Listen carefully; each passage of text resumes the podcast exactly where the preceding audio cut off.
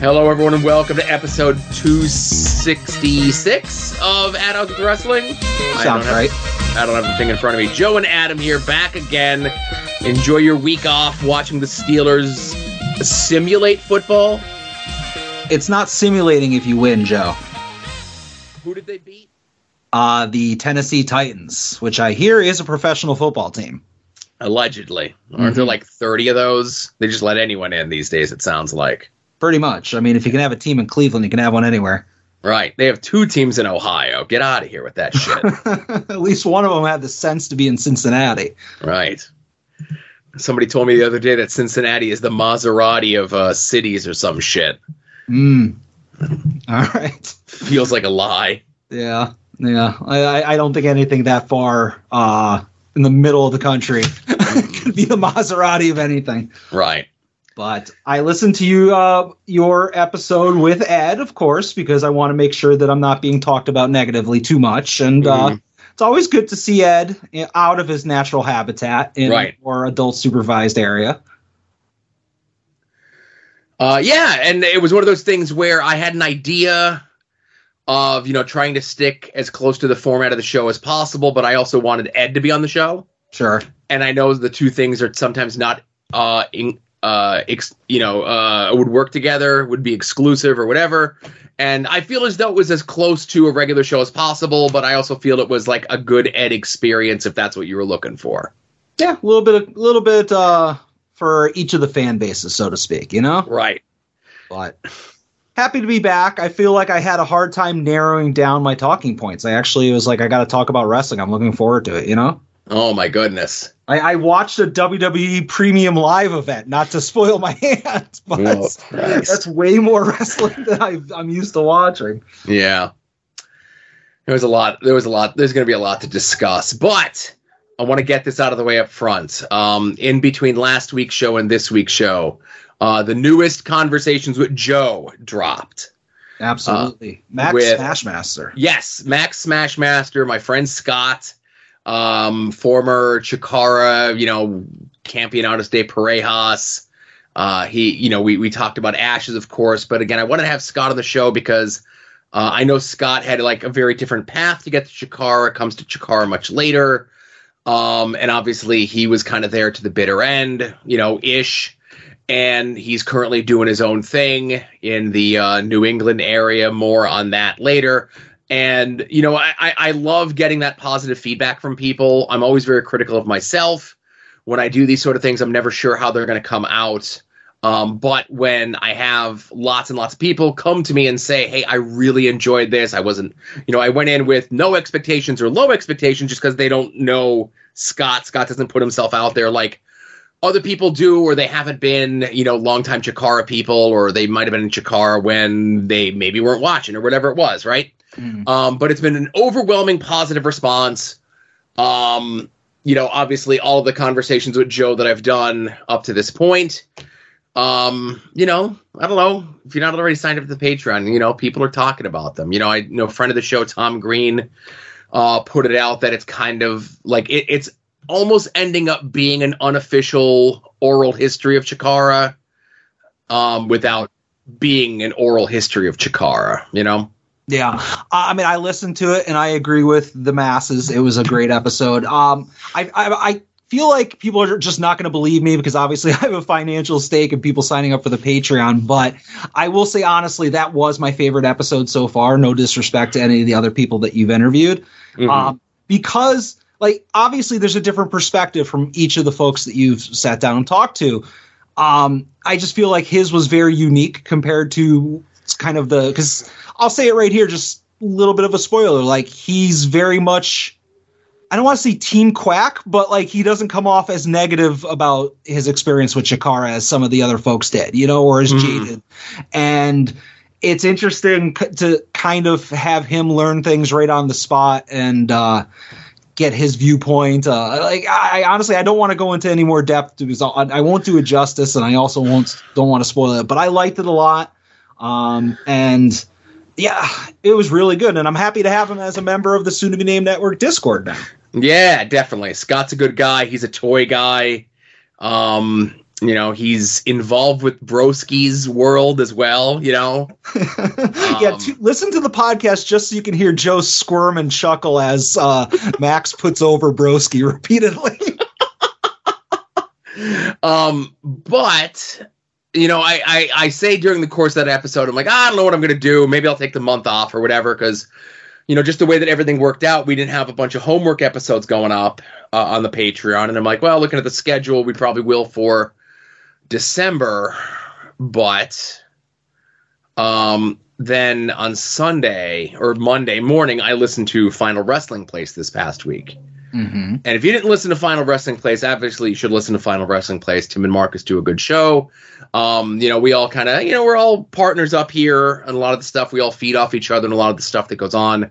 You know, 2 weeks ago they had Ed on to do the top 10 all-time crushes respectfully list, and we ended up doing it here last week, and, you know, Adam called in, of course, to participate, even though he wasn't here. And then Tim and Marcus were talking about the Patreon show, and I'll just say I have the next two already in the can, ready to go. Mm-hmm. I want you to go, and I want you to sign up, and I want you to listen to the one that I did with Scott, right? Yeah. But I also want you to know next week I'm going to tell you who the next two are. Oh, both of them, huh? Yeah.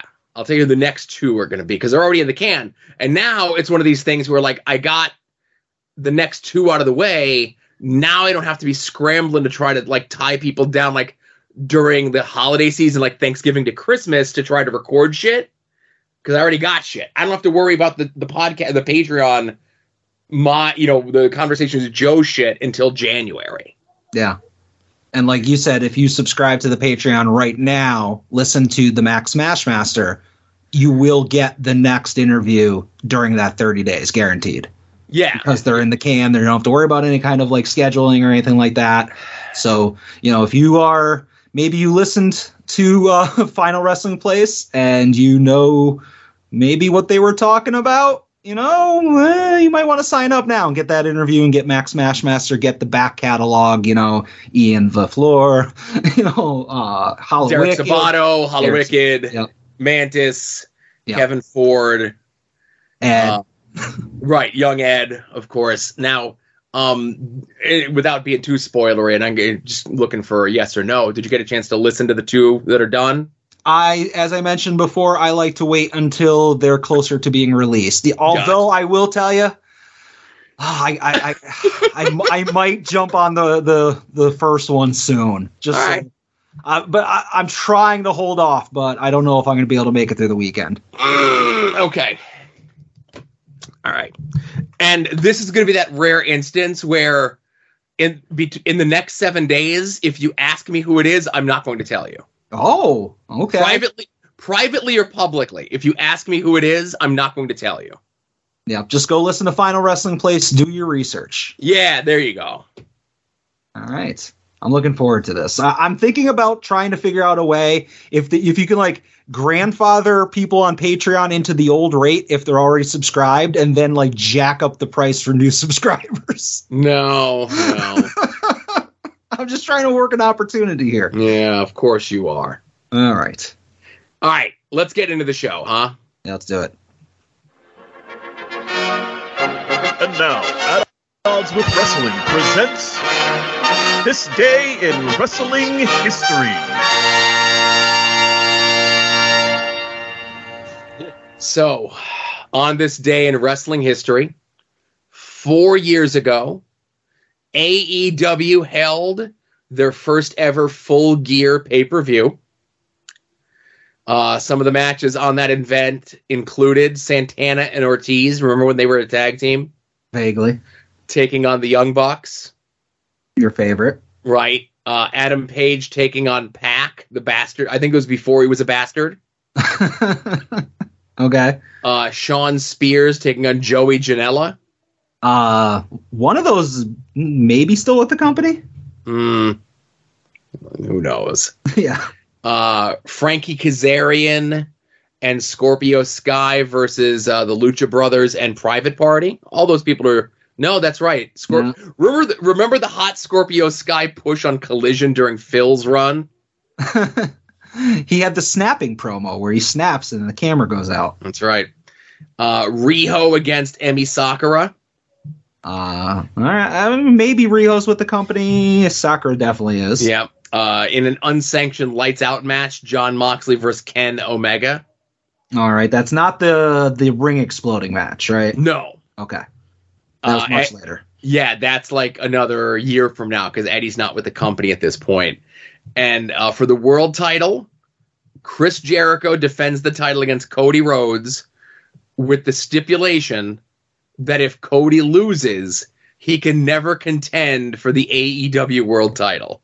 Hey, look at that. A stipulation that stuck. Right. And they'll finish the story elsewhere. And this was the full Max heel turn because he threw in the towel while Cody was in the Walls of Jericho. Oh, God, I forgot about him being a Cody buddy. Yeah. So it's so funny how much the company has changed in 4 years, huh? Yeah, I'm looking at that card right now, and I'm like, if that was the next Full Gear, would I want to watch it? And, I mean, I'm sure Moxley versus Omega would be solid, but, oh, man, you can't pay me to watch Riho wrestle. Oh, come on. Yeah, Shawn Spears versus Janela. No, thank you. Yeah, that's a tough sell in 2023. I would watch today Jericho versus today Cody. It's because you're WWE pilled now. Oh, yes. That's exactly what I am. Yeah. Your favorite wrestler on the planet works for them. So I don't want to Orange Cassidy doesn't work there. Oh, please. Eddie Kingston doesn't work there. Please. You throw both of them under a bus. You throw all of them under a bus for your love. Again, we're saving that for later. Stop. I know. All right. So on this day in wrestling history, 21 years ago, Ring of Honor held their All-Star Extravaganza event from the beautiful Murphy Rec Center in even more beautiful South Philadelphia. Okay. This featured Xavier's first defense of the world title against Jay Briscoe, a gauntlet match with Danielson, Red, Phil, Michael Shane, and Paul London, who later on that night would go on to take on AJ Styles for the #1 contendership trophy to see who gets the next shot at Xavier. We get a early Samoan Joe appearance in here. And then the main event is Shinjiro Otani and Masato Tanaka taking on Loki and Steve Corino. Ring of Honor was very tied into 0-1 at this time. And a lot of guys were getting pulled for 0-1 tours. And this was a make good for like 0-1 gutting a Ring of Honor show like 2 months prior. Okay. I know what all those words mean. Yes. But I was at this show. This is like 2002, 2003 is my era of Ring of Honor. Of course. You went to everything in South Philly. You know, right. You're just looking for something. ECW stopped running. And you're like, well, first thing to show up, I'm going to become a fan of. And it was Ring of Honor. Well, so that's the thing. It wasn't because like that's when like CZW start running Philly, and I'm like, no, thank you. 3PW start running, and I'm like, I'll keep waiting. XPW and CZW are fighting over the rights to run shows at the ECW arena, and I'm like, no, I'm still okay. And literally, I think the Murphy Rec Center is, I think, 4 blocks from the 4 blocks from the ECW arena. There's a Danielson promo there's a Glorian Daniels promo a couple years, like maybe like 06, 07, where he does a deal where he's cutting the promo outside the Murphy Rec Center. He gets in his car and in the promo drives from the Murphy Rec Center to the ECW arena because that's where the Ring of Honor show was that night in a cool little bit. But it's like literally the same street, just okay. Like 4 blocks down. Gotcha. All right. I'm sure as we go to more and more Ring of Honor shows through this day in history, you're just going to be like, I was at that one. I was at that one. So I'm pissed because the week that we were off, the week that I was on vacation, there was a big moment in wrestling history, like one of those red letter dates in wrestling history that I missed. And I when I came home and I saw that it was the week that I was away, and I'm like, shit, I can't miss the next one. That would be 3 weeks after this, which is next week. So I already have like a little post-it note saying like, don't forget this one, jackass. Well, whatever that was that we missed, we'll get to it in 7 years. Right. Exactly. So also on this day in wrestling history, we have our head-to-head. 25 years ago, head-to-head, Monday Nitro versus Monday Night Raw. Raw is cooking with grease, and I don't mean the grease man. It's a taped Raw, but that's no big deal because this is the go-home show for Survivor Series. The Deadly Game Tournament is being set up. All the players are involved. The stuff with Austin and Shane and Vince and The Rock is all coming to pass. And I could sit here and I could play clips and promos and all sorts of stuff leading up to this. But there's one bit in particular that I do want to play. All right. I thought my hair looked that bad. Well, Mr. McMahon would like you to have a complete makeover. He's paying for it. Hey, why not, right? Nothing wrong with a little trim. You know, I think maybe Vinny might even buy me some new teeth. What do you think? What happened to your other ones? Well, Austin threw them into the crowd. You're kidding. That Vince, you know, he's like a big, cuddly teddy bear. Sometimes I just want to go up and give him a big hug. You should. This got to be costing him. It's costing him a lot of money for this makeover. He always has taken good care of his champions, and this is no different. Hardcore championship. It's almost like my life is taking on a whole new meaning. So that this Mick's first defense of the hardcore title. This is when he goes out and you see there he has the beard shaved, which is only the second time in his wrestling career that he ever did anything without the beard in full. Yeah. The other time was the Lost in Cleveland skits, if you remember those. Yeah. After he got powerbombed by Vader, right? Right. So he wrestles this match in the full tuxedo, and it's against Ken Shamrock, and of course it gets like ripped to shreds. And this is more like this is the continue. Like this is, you know, it's very clear that Mr. McMahon has picked Mick Foley and is giving him a title and has all these pieces set for him. And Mick has a mystery opponent in the opening round of the Deadly Game Tournament. Now, unfortunately, next week we won't be talking about the Deadly Game Tournament. We'll be talking about the Raw the night after, which I think is going to be just as exciting because that's where we get like we get the payoff at the Deadly Game Tournament, but we get the explanation the next night on Raw. So I'm just as excited for that as I am for, you know, the talking about the Deadly Game Tournament. Yeah, and I went last week when you were doing the where Vince McMahon gave him the hardcore title when you're doing that with Ed. I was listening and I was like, oh man, I want to watch this. What's going on the podcast? That's the same as listening to it, right? Yeah, I guess. So also, you know, not to say, listen, not to say that WCW is not doing things as well, right? Mm-hmm. Listen, over on WCW, it's announced that the new tag team champions due to injury are Rick Steiner and Judy Bagwell. We see the Ultimate Warrior's last appearance in WCW, where he's side by side, back to back with Brother Brutai taking on the NWOB team. Mm-hmm. Hulk Hogan completely ignores all of that and announces that he's running for president. That was just so soon. Like, oh man, like I'm just. Again, I wasn't here last week, so I feel lost. And, like, wasn't he in the thick of a feud with, like, Spooky Ultimate Warrior? Yes. And this was because this was when Ventura was running for governor, right? Ventura had won the governorship. Okay. Oh. In between last Nitro and this Nitro. So this is Hogan running for president. For real. Mm-hmm. Didn't he go on Leno? He did go on Leno to promote this, yes. Oh, God. WCW's in great shape, but there is one thing that's going on Nitro, and I didn't say it was a good thing, right? Mm-hmm. But again, it's one of those things where really to get the context of it, there's a promo from Thunder that I need to play.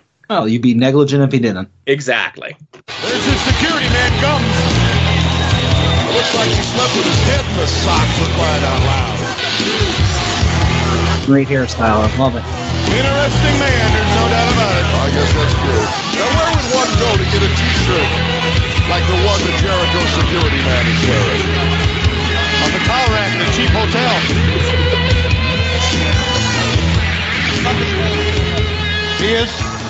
is the toughest man in professional wrestling today, aren't you, Ralphus?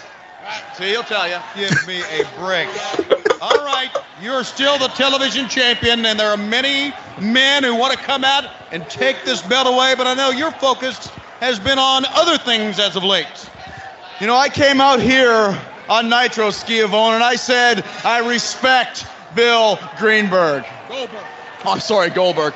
And yes, I do respect you, Goldberg, and I said you're a great champion. But I also said that I am a greater champion. I am the WCW World Television Champion, and you know what that means? Thank you. That means if you're watching TV right now, I'm your champion. If you like to sit at home and stuff your face with potato chips and watch the boob tube, I'm your champion. You're married to the remote control. You're married to Chris Jericho. If you like to channel surf, you're surfing with me. Hang 10, Daddy-O. So my point is this. Yes, I respect you, Goldberg, but I still have 4 victories over you, and sooner or later, you're going to have to come to terms with this. You're going to have to face the facts, and you're going to have to see if you can break my streak. Jericho 4, Goldberg nothing, and yes, I do respect you, but that doesn't mean that I won't beat a little more sense into you. So just watch out, Goldberg, because I am better and more popular than you. Let's go, Ralphus. Tell him when he's telling lies. Lee, Brain, take it away. So that's just the best. Like, that's peak professional wrestling right there. Like, they could have just ended wrestling right after this storyline. And oh, man, he's the best. So we get that promo on Thunder, builds up everything, and then let's head over to Nitro to see how this all ends up shaking out for young Christopher. All right. Sure. All right. Oh, he's got himself ready. Running. I'm going to turn it back to you. Unbelievable the confidence this man has. Gene, run for your life. I think there's going to be somewhat of an explosion as Goldberg has just arrived and saw all this. Here he is, the man. This is the confrontation we've been waiting for. Has the realization hit Jericho yet? Something's going to hit him pretty soon. There's old Potbelly. He's blowing by him right there. Oh, there he is. Jericho's getting back to him. Oh, would you look at... Yeah! A little extra mustard on that one, huh? Yeah. The world champion Goldberg. This is by far the worst thing Bill Goldberg has ever done in the wrestling arena to anyone competitive. To this point. Jericho. Ever. T-shirt up. Chris Jericho. There's your belt. And there's Goldberg. Goldberg, who just arrived to the arena, has taken Jericho apart. So much for the 4-0 mark.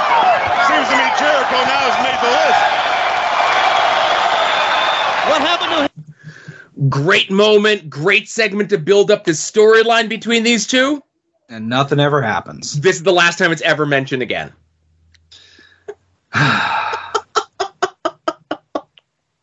Can't take away from Chris Jericho's genius, though. You know? No. It's the fact that he was able to get that storyline that much over with nobody helping him. Yes. Schiavone, you know? Oh, man, he's the best.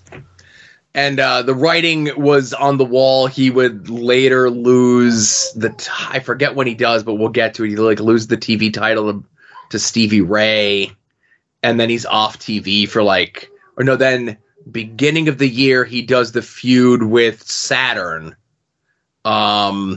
January, February. He's in either the TV title or U.S. tournament in March. And then from March until his contract expires in the summer, he's sparingly on TV. God, that's a long time. Like, I don't remember it being. I mean, I'm sure at the time I was probably stewing. I was like, where the fuck is Jericho? But that's a long time for him to not be with the company, because he debuted in WWE, right before the millennium? It was August of '99. Oh, I thought the countdown was like close to like New Year's. No, because he ends up having a match on SummerSlam with the Road Dogg. Okay, then never mind. I take that all back. Well, listen, you were close. Yeah, August, January, pretty much the same thing. Again, I just want to double check these numbers here that I'm spewing. You know, mm-hmm. I was, if nothing, I like to be factual and do my due diligence and my research and so forth. Okay, so. Cruiserweight title. Okay. Don't worry about this dead air. It'll be fine. Yeah, well, it'll all get fixed. Fix that in post. Maybe. So he's on TV a bunch here. Okay, no, so my apologies. So he loses the TV title to Conan, right?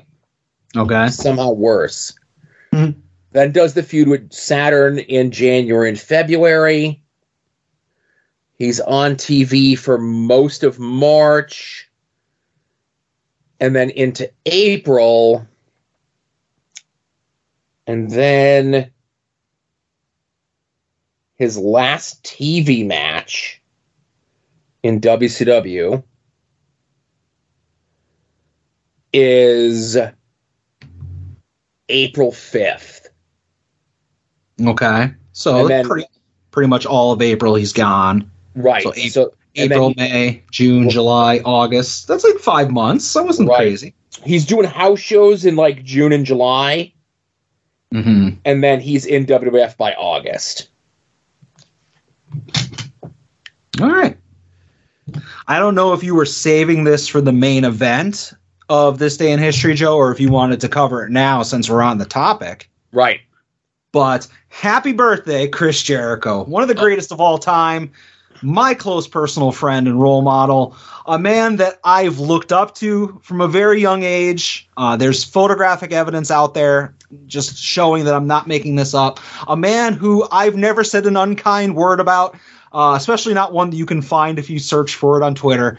And again, we all need to just – I think everybody who's listening to this podcast needs to just take a moment. Even if you're listening to it late, go ahead and tweet at I Am Jericho. Wish him either happy birthday or happy belated birthday.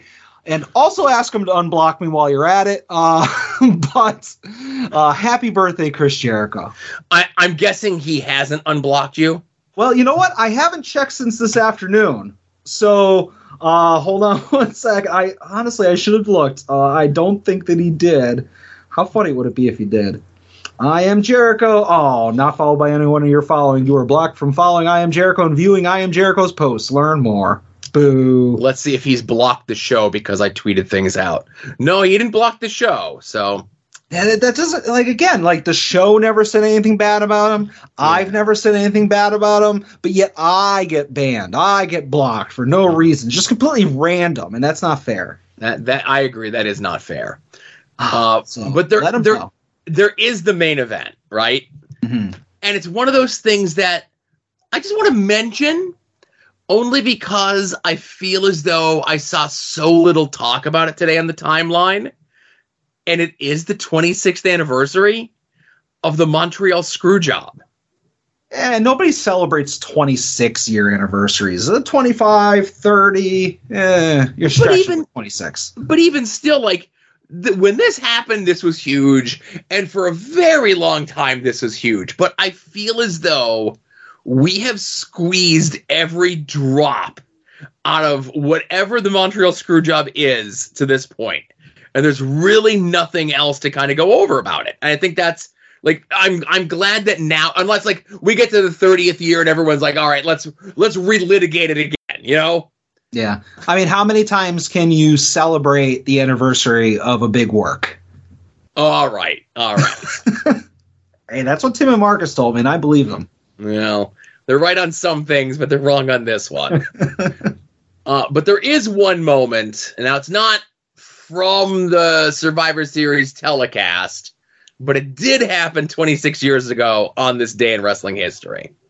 All right. This is from Hitman Hart Wrestling with Shadows. Hey, we watched that for Patreon. So you guys all have a meeting this afternoon and decide the whole thing. Don't give me that shit. Because you guys knew it. I swear to God. You knew it from the very beginning. All of you. I swear to God, I knew nothing. Yeah, well, swear to God all you want. Someday God is going to strike you down. I mean, yeah. I know you're upset. But no, I am upset. I had nothing to do. I didn't know anything. You had just as much to do with it as the rest of them. I knew nothing about it. I'm sure you didn't. I'm sure you didn't. That really sucks, you know. They'll go back to the hotel and have a big laugh, right? A few beers, you know. Just a few. Just remember someday, Hunter, what goes around comes around. I just want to say some beers and somas. Thank you. But I want to play this part again. The hotel and have a big laugh, right? A few beers, you know. Can't look her in the eye. What a piece of shit. Just remember someday, Hunter, what goes around comes around. Do you think when he had his heart kerfuffle, yeah, she had well, you laugh? Don't have anything to say. She don't know nothing about it. I bet you when Triple H had his heart episode, when his wife left him, when Vince came back and fucked with all the things that he created in NXT, every bad thing that's happened to Triple H in the last 26 years, I guarantee you those words rang in his head. Or he forgot about that entire thing like a week after it happened because it really didn't affect him much. Mm. I mean, he went on to have a career. Think about Bret Hart being gone was probably the best thing to ever happen to Triple H. So it doesn't matter how much Mrs. Hart was all up in his face about it. He got his bag. How's Triple H doing these days? How's things going? I'm sure he's still getting paid. Mm-hmm. Okay. I don't know what he's doing. Running NXT with his wonky-eyed friend Sean. You know, I don't think he's doing a lot of running. Saying, you know. Nah. It was the last time he saw his kids. Even though Brett and Julie aren't together anymore, kudos to her for like having the balls to like, you know, have this happen and to give these guys like the riot act, you know, like, okay, the cameras are on, whatever. And I know people cite like, well, she calls him Hunter and that's proof that all this is a work, right? Because she would have called him by his shoot name. And, you know, you and I know as well as anyone, like, I call Mantis all the time. And, you know, I call, you know, people by their gimmick names all the time, even though they're my friends and I've known them for years. And it's just the way it goes sometimes. You just call some people by their gimmick names. And sometimes you call them by their shoot names. It's just, yeah. And I will argue, like, if you had the opportunity of, like, hey, screw over your coworker and we're going to give you a solid 25 years of, like, unprecedented success and wealth, you take that trade. It's not like, oh, you're screwing over your best friend. You're screwing over a coworker. Today, maybe. Then, when wrestling was treated as though it was, like, real and, like, people cared, I don't know. Maybe I would have thought about it. Yeah, I'm just saying if, like, there's somebody else at the super secret science job, if you're able to, like, maybe screw them over and then it's like, oh, here's millions of dollars over the next 20 years in financial security. You just have to screw over Beth or something like that. Like, it's like, you take that deal. I take that deal. You'd all take that deal. You're fucking phonies if you say otherwise. No. Yeah, you would. No, how about I just do my job above and beyond Beth, and that squeezes her out through no fault of my own. It's like, well, you know, but then you get nothing. You don't get that the other half of that agreement where it's just like all the fame and fortune and everything like that. Because maybe Beth isn't going anywhere unless you screw her over. I don't want fame and fortune. I want to be left alone. That's what about just the fortune part? If people leave me alone, then I don't have to spend any money. Nah. Well, listen, what I'm saying is I'll screw somebody over for like a month's worth of fame and fortune. I'll burn every bridge. I don't care. All right. Enough about the past, Adam. Let's get into what we've watched. I don't know if you got 2 weeks worth of stuff to talk about or just 1 week worth of stuff to talk about, but let's get into it regardless. I got like a week and a half's worth. My first thing kind of bleeds over into like last week a little bit, but I had been getting a little bit of fatigue with AEW over the last couple weeks. And specifically, I was a big supporter and fan of all of the Max and Adam Cole stuff and the Roddy and Neck Strong and all that. And obviously with Cole being out, you know, getting his surgery or whatever, that has died off a little bit, but I was still a fan of the fact that MJF had all of these challengers on all these fronts. You had Kenny Omega, you had Wardlow, you had Samoa Joe, obviously being one of the most interesting of the bunch. But the last week when I wasn't here, we had the storyline where he was looking for a partner and he ended up teaming up with the Acclaimed. I loved all of that, and it's impossible to not love that. But that follows into this week when you had the Acclaimed doing the 69-day celebration as champion, and you had the video that MJF sent in where he's kind of warming up to Max Caster for taking the bullet for him in the match the previous week. But I loved all that, but then you have Samoa Joe versus Keith Lee for the Ring of Honor TV title in just an awesome, you know, big men slap and meat match. And afterwards, Samoa Joe cements his desire to go after Max and basically vacates the Ring of Honor TV title, which I didn't see coming, you know, but that just basically continues the storyline of Max is going to have to worry about Samoa Joe, and Samoa Joe is probably the biggest threat because, like, Wardlow's not going to beat him for the title, you know, and love Switchblade, he's not going to win. Samoa Joe, I can make a case for beating Max, especially if Max is beaten down from actually wrestling so much.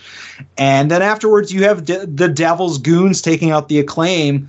And they claimed, and they didn't show the Devil there, which I thought was smart because it's still kind of the heels can still point out, like, oh, you sent your goons to beat up the Acclaimed. Like, if they had showed the Devil backstage while Max was in the ring, then the storyline would have been, whoa, well, now who's under the mask? We know it's not MJF. You know, so I like the fact that they're trying to bring it back because they've had a lot of start and stopping of that storyline. So the last 2 weeks of the Max stuff, I don't care. Back knee be damned, I'm hooked. So I thought last week's Dynamite was just okay. Again, everything can't be a home run. Mm-hmm. I thought Rampage, after like 2 weeks of really good Rampages, was just an okay Rampage. And I liked Collision this week, but the thing that I liked about Collision was that it set up a bunch of stuff on Collision to get you to watch Rampage.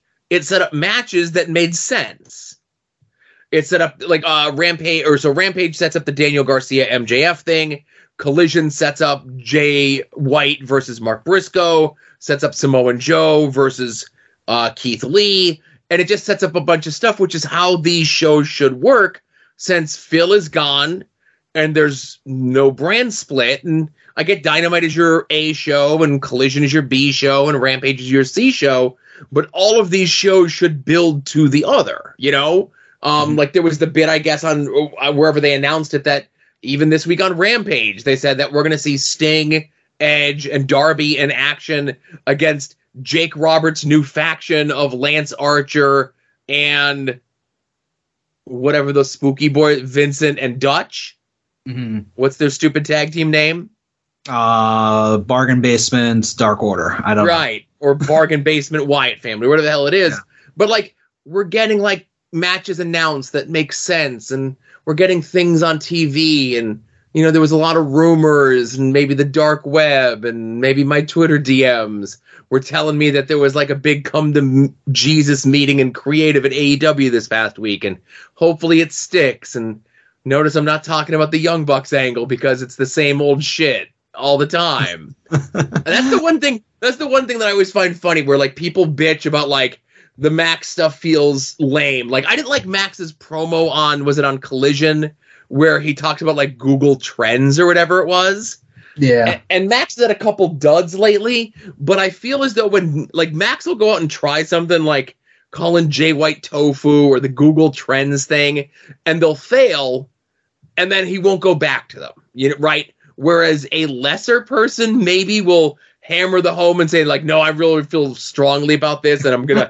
I'll get it over. I'll get it over. And we live in a day and age where, like, it's either over out of the gates or it ain't over, right? Yeah.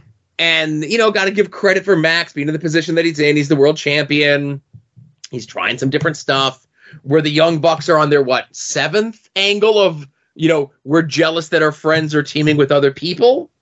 Mm-hmm. And them saying that they went to change in the broom closet with the extra talent felt like the biggest lie I've ever seen on professional wrestling TV. First of all, the fact that they make the extra talent, which they really don't have much of these days anyway, dressed in a broom closet feels as though that's an HR violation.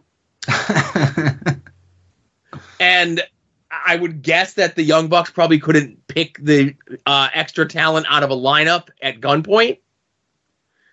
Much like Ric Flair probably couldn't pick out the top names of the roster at gunpoint. But I don't know, like, I feel bad when everyone's kind of down on Dynamite, like, because it's been good, you know, and I really like this week, and they're building stuff, and I'm excited for the pay-per-view, and I think maybe it's having, you know, the, like, a full thing to compare it to, I think makes me appreciate more what AEW's full product, full scope of it is, you know? Yeah.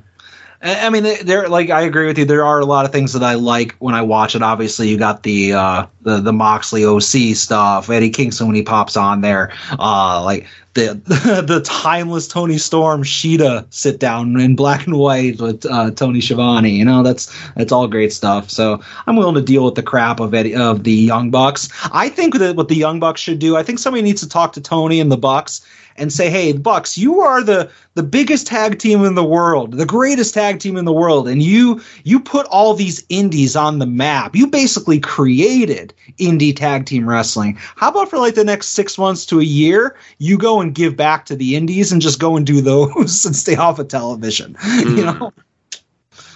Well, if I was an indie, I probably wouldn't ask for what they'd be able to give. But that's just I mean, they'd be a draw. I'm not saying I want them like here, but I'm saying just throw them on some Cali indie, you know, and let them do their thing, give back, and tell Tony that they're scouting for talent, you know? Yeah, how can I miss you if you don't go away forever, sort of thing. Yeah. What do you got, Joe? Oh, the only other thing I got, Adam, is, you know, I say maybe I'm a little bit higher on AEW this week because I watched in its entirety this past Saturday afternoon from the Kingdom of Saudi Arabia, Crown Jewel. Now, I could have just tuned in and watched the one match that I wanted to, but I'm like, we got nothing going on Saturday. Ace's got a friend over. They're doing their thing. April's got work. I could just sit here and watch this pay-per-view from beginning to end, right? Mm-hmm. And I don't want to say, and again, premium live event, pay-per-view, right? Now, I don't want to say the pay-per-view was bad. I also don't want to say the pay-per-view was good, but it was just kind of dull. It just a full WWE show like that. And like, maybe it's just because it's the Saudi Arabia shows and I've never watched a full Saudi Arabia show. I'll just watch the clips of the stuff that I want afterwards, or I'll hear about it or whatever it is. But like, I liked SummerSlam when I watched SummerSlam, and the bits and pieces that I saw of like Fastlane were really good, but sitting down and watching a full non-WrestleMania, non-Royal Rumble WWF pay-per-view is kind of a slog, you know, and I know an AEW pay-per-view like is usually like topping out at 4 hours, even 5 hours. If you count 0 hour, the buy-in, whatever the fuck they call it. But you're getting like exciting matches. You know, there's a lot of different things that you're seeing. And I feel a lot of like the WWE in-ring product is same old, same old. Like at least Logan Paul is a little bit different, but you know, he's a special attraction. But I couldn't tell you the difference between like Cody and Damian Priest or Cena versus Solo Sikoa.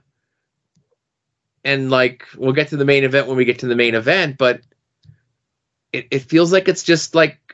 And that's the thing, I can't argue with it because it's working. You know, WWE's hotter than they've been in a long time. You know, they're really seeing an apex of things. But did you watch the whole show?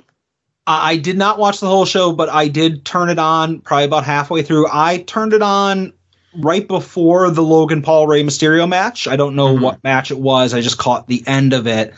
And I was just basically turning it on to see if I could happen to luck into getting the main event, like starting it like right there. Because I had no concept of like when the show started or anything like that. And I just saw something, you know, people were tweeting out that the show was going on. I was like, oh, maybe I'll catch the main event. And I got to see Logan Paul versus Rey Mysterio. And this is when I put in the live wrestling Discord for the Pseudonym Name Network. I was like, is Logan Paul like really, really good at wrestling? Because I've seen him wrestle and I've seen him do high spots and stuff like that, but this is the first time I ever sat and actually just watched a match and was just like maybe going into it trying to pick it apart.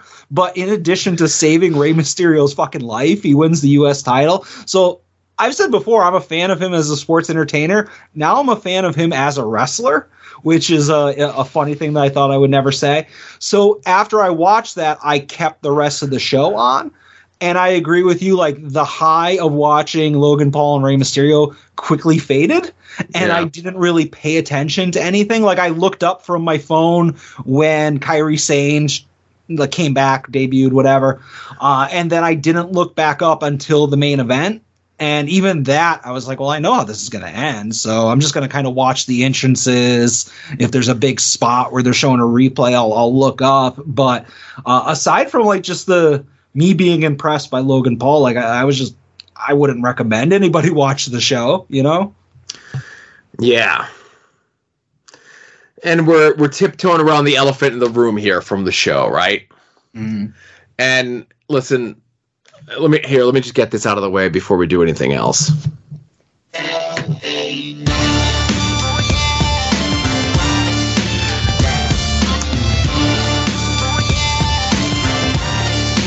So, I could say this after the fact.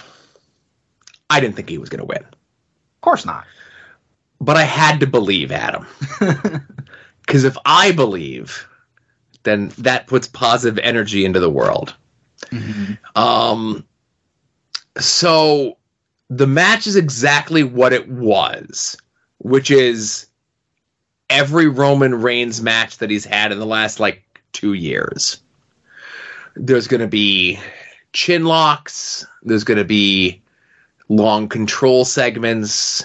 There's going to be Roman trash talking loudly into the match.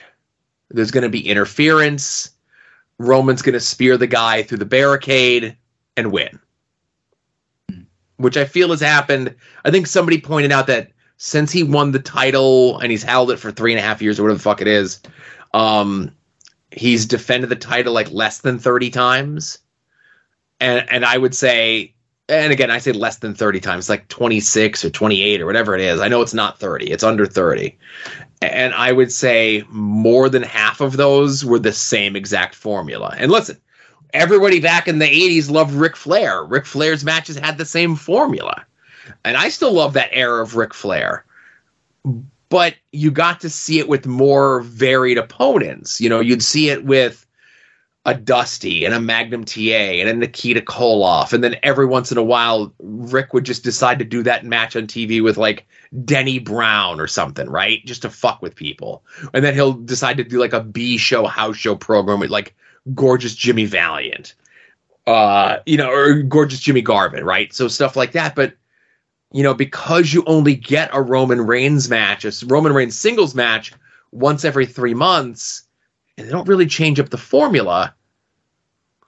You know, listen, I don't care because I'm not as invested in WWE as I am in AEW and the Indies and everything else like that. But, you know, when you hold it all up to the light there, you know, maybe what Ric Flair did in 1986 to 1989, you know, having that same formula doesn't work in 2023, but the gates say otherwise. I'm of the mindset of like what would have hurt to flip things, but we're at the point now where all the WWE branding stuff is they're getting him past Hulk Hogan's reign, right? I think like Roman's at like 1,200 and some odd days. Hogan's first reign was like 1,400 and some odd days. They have to get him past that now, right? He's never going to touch the He's never going to touch the Bruno reign. They've already decided to break Bob Backlund's reigns up as just like three separate reigns, technically, which is really weird. But so Roman's not going to lose the title until you break Hulk Hogan's streak. So that takes a little of the mystery out of things. I know on commentary, they hang their hat on that Roman didn't kick out of the BFT, right? And that if Jimmy wasn't there to put his foot on the ropes, LA Knight would have won. And to some people, that will mean something. And I'm one of those people. We'll see what shakes out on SmackDown this week. We'll see what the positioning for LA Knight is. And I kind of sort of have a feeling what it is. And we'll get there. But I guess go ahead. Give me the business. I'm not going to give you the business. I'm going to just, rather than come down on LA Knight, I'm just going to give you my quick take on Roman Reigns. I don't care if he only defends the title like 4 times a year or whatever it is. I see all the time, all the not like the memes and stuff. It's like, oh, over the course of Hogan's career, his reign, he defended it, 373 times, and Roman did it 30 times. Like you said, like, I don't care. That doesn't mean anything to me. Like, if the product is good, then it should be worth waiting for. Like, people have done this analogy a bunch, and I'm going to steal it. If you're a UFC heavyweight champion, you might defend the belt twice a year, maybe 3 times a year, 4 times if some of your fights go quick. So it's if you want to have the UFC as the owner and you want to kind of be on Fox Sports like previously and have this air of legitimacy, that's fine having your champion only wrestle 4 or 5 times a year or defend his title. I don't care about that. But where my problem is what you said, where it's the same match every single time. And like, if I'm not mistaken, didn't heel Roman Reigns clean as a sheet, smash and stack Bryan Danielson and Edge at the same time at WrestleMania? Like, that was obviously not a by the numbers Roman Reigns match, but like, yeah, that was 2 years ago. No, exactly. And it's just over the course of the 2 years, we went to the point where leading into last year's WrestleMania, myself and many other people in our circles were like, the Bloodline is the greatest story going in professional wrestling. Roman Reigns is the greatest world heavyweight champion and the greatest sports entertainer maybe ever. Like, we're all just losing our mind just being invested in the storyline. And how far are we removed from that WrestleMania where he didn't fight Sammy? Was that April? That was just this past April, correct.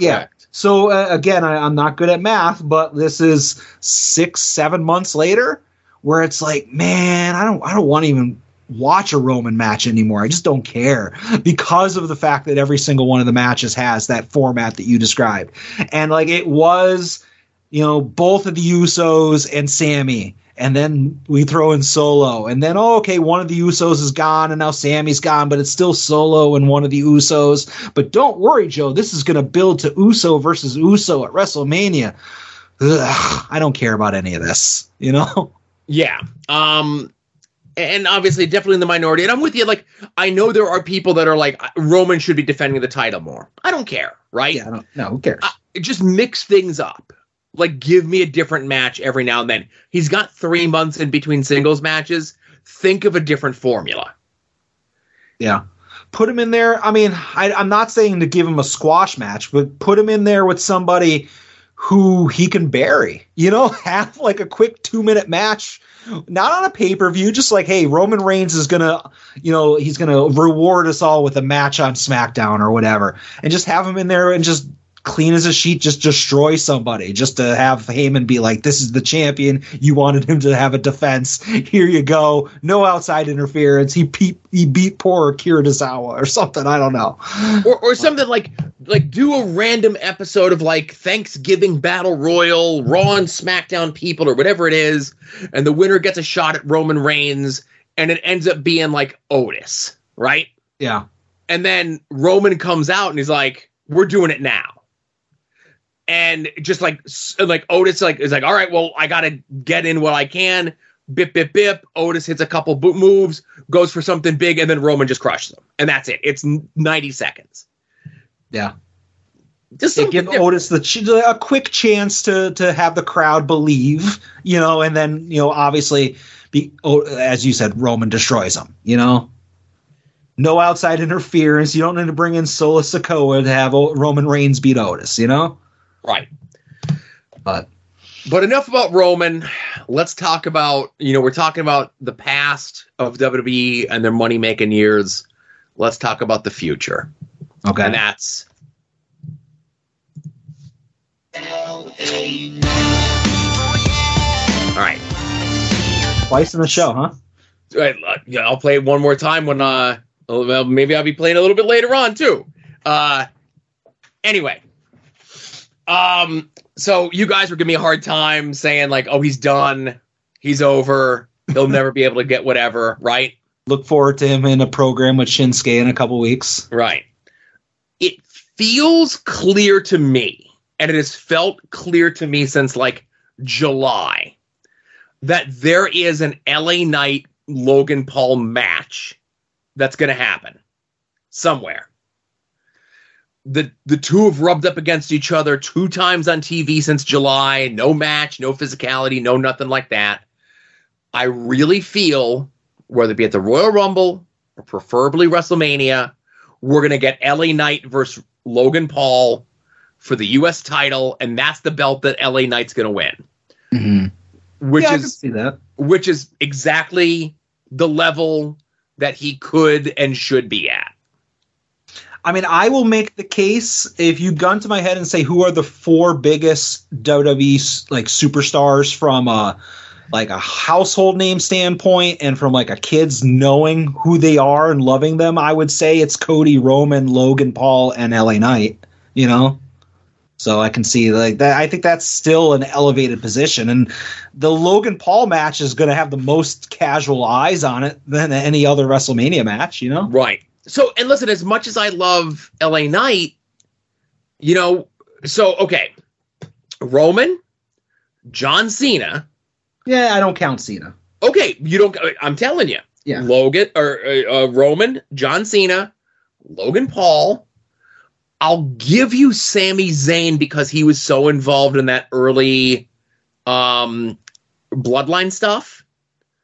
Yeah, but like I said, I feel like people forget very quickly. Okay. And both him and Kevin Owens are a shell of as hot as they were 6 months ago. Right. I don't think Kevin Owens is like Kevin Owens might be in the top 10, but LA Knight is getting there. But I wouldn't have like you put him in the top 4. I'd maybe put him like 5 or 6. Like Cody's still too strong. You know, like I said, Cody, Roman, Cena, Logan Paul. I put, you know, LA Knight there, or maybe like one other person that's just escaping me right now. That just like I would even say like Bad Bunny is maybe above. Like even though Bad Bunny just did like the pay-per-view that was in Puerto Rico, but like technically he's still like a WWE superstar, right? Yeah, and I guess by our criteria are pretty much the same, and I'm the one that's violating it because I'm like, no, John Cena and Bad Bunny are part-time people, but like so is Logan Paul, you know? Right.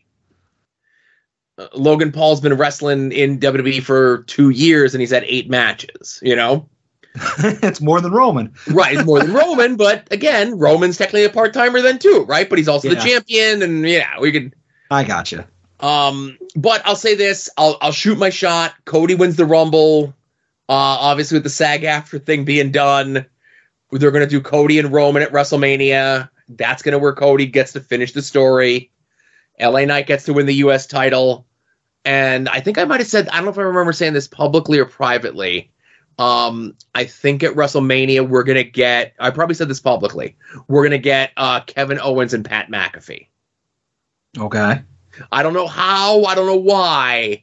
Call it a hunch. Mark today on the podcast that I said it, that in 5 months, we're getting that match. Okay. Fair enough. I'll tell you what, Joe.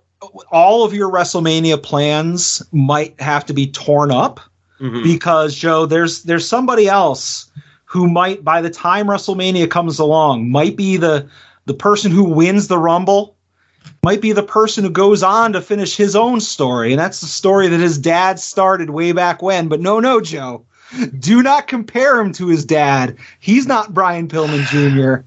He is Lexus King, and he is the gift that keeps on giving, Joe. I recorded NXT And I fast forward. I'm like, okay, I'm just going to watch the Lexus King thing because it'll be awesome. And I'm fast forwarding. And I'm like, he's not on the show. How do you not have your biggest new star on the show? And then at the very end of the show, Carmelo Hayes and his friend were doing a promo in the ring. I don't know who the other guy is. I'm sorry. Trick Williams. Trick Williams? Okay. They're doing a thing in the ring talking about something that I don't know about because I don't follow NXT. And then Lexus King comes out, and he's wearing sunglasses, and they're really, really cool. He's wearing a leather jacket and red pants, Joe. The red pants, very stylish. He takes his sunglasses off, and I'm sure you've seen the clip. People have been studying this for its awesomeness for, like, days now. But he struggles to put his sunglasses into his pocket for what feels like a minute and a half. And it was hilarious. And Lexus King is the absolute most must-watch person on NXT. And that's not saying much, but I'm happy I caught it. It was so good. So WWE put that segment up on their YouTube channel twice. They put just the promo and like the little beatdown thing that happens. Mm-hmm. And then they put the full thing up, which includes Lexus King's entrance. So there's like a 3-minute version and a 7-minute version, just in case. I think they're trying to double dip. I really think that this is either WWE looking at him, Pillman Jr. I ain't calling him Lexus King, but I just did. Looking at Pillman Jr. and saying, this is someone that we can make a star. And if we can make him a star, we could shove it up AEW's ass because they had this gold, this diamond, this mega star in the making, and they let him slip through their fingers. And we're going to show them what a fool they are, right? Yeah. Or somebody who works in World Wrestling Entertainment now, who was on the roster, say, 1996, 1997, maybe had a bad experience with Brian Pillman. Listen, Brian Pillman, 1996, 1997, wasn't on his best behavior. Might have been a problem. Might have been drinking. Might have been doing somas. This guy might have been drinking, too. Mm-hmm. This guy might have been doing somas as well. But he remembers what a dick Brian Pillman was to him 26, 27 years ago and decided, I'm going to get back at him by fucking his kid up. Because even though, and again, allegedly, like, it really could be anyone that I'm talking about. Sure. But like, even though this person allegedly found Jesus, I'm sure he's still got a vindictive streak inside of him.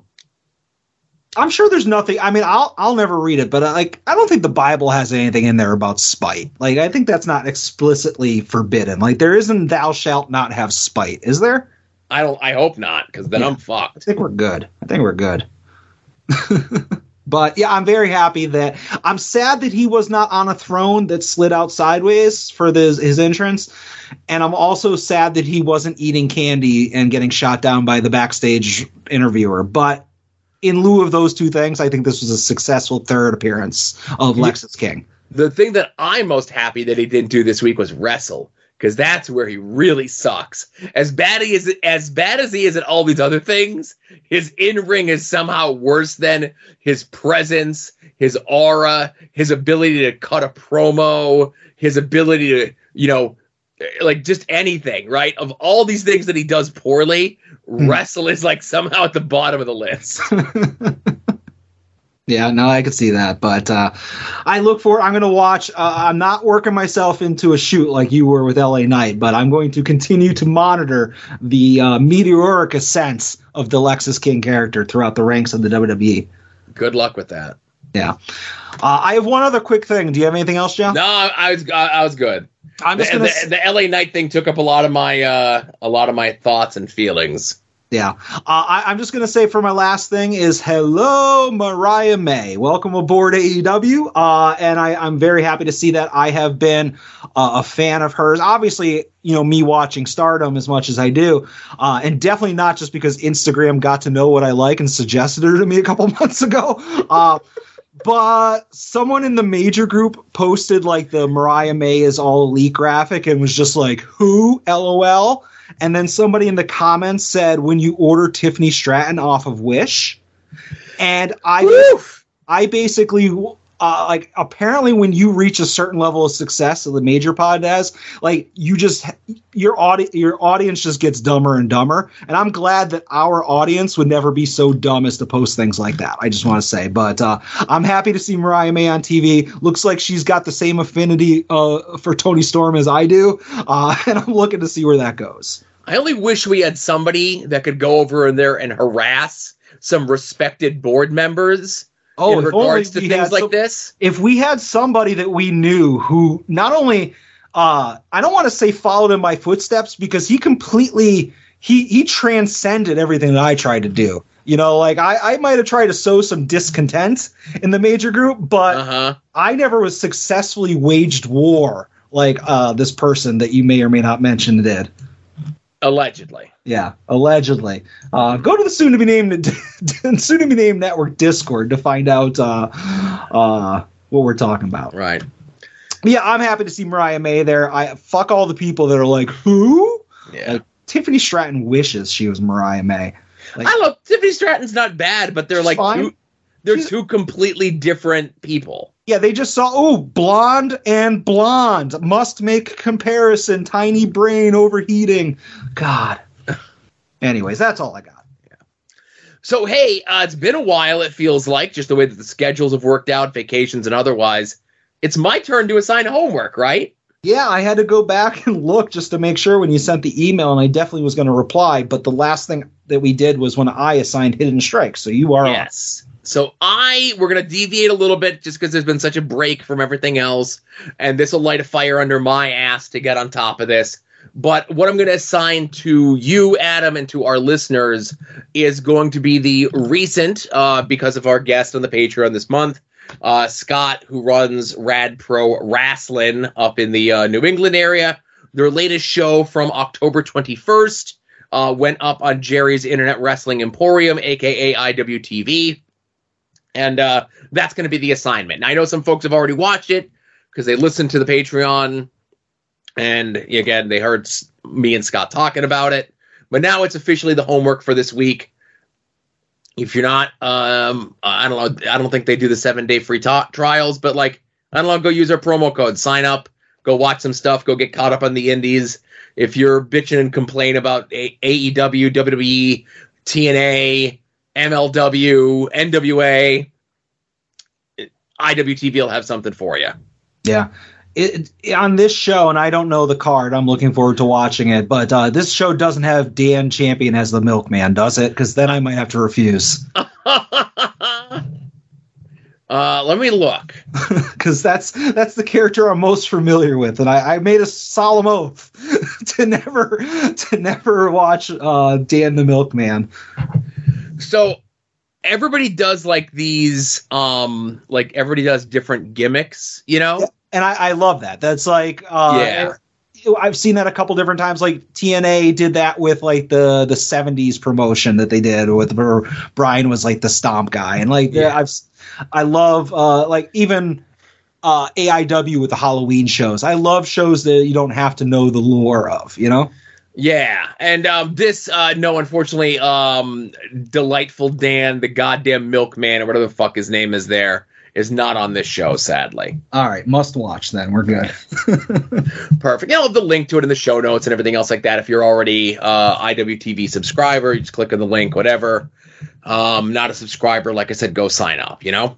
Yep, absolutely. All right, looking forward to it, and that'll be for next week. All right, cool. Next week, yes. And we're back to doing homework on the Patreon. It feels like it's been like a month since we've done one. So, yeah, it's I don't even know why. I can't quite put my finger on why there wasn't one. And I think edited up, the shows are relatively short too.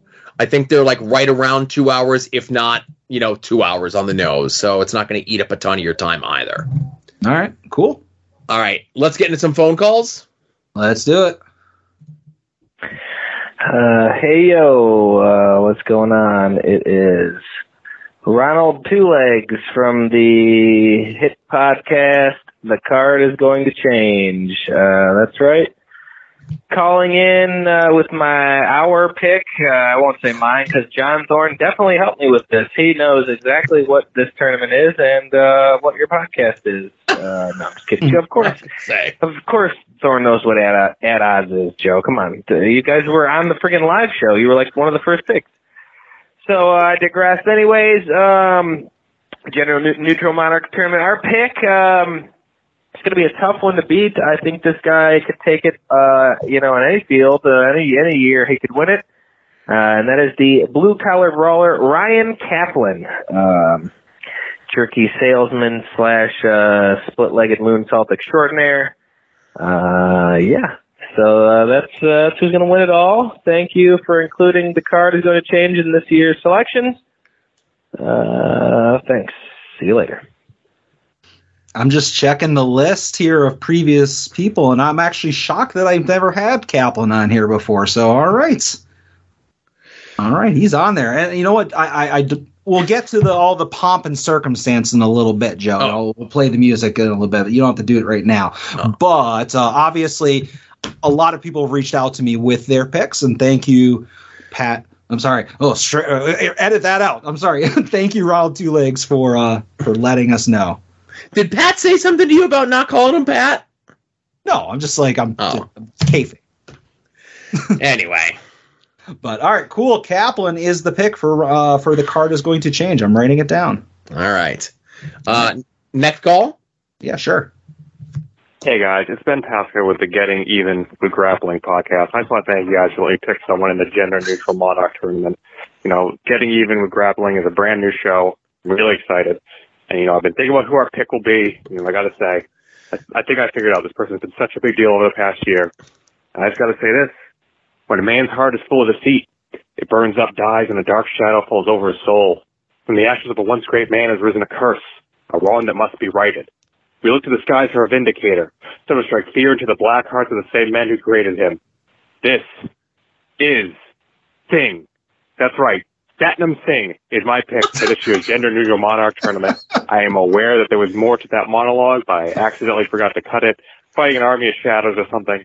I don't remember. Listen to Get Even with Grappling, available only on Tubi. Oh, I'm just now getting it. Get Even with Grappling. Oh, I'm sorry. Come on. I wrote it down, and I was just like, oh, this is a funny bit. And it took a second. I'm like, oh, okay. God damn it. Hey, when I had hair, I was very blonde. Oh, my God.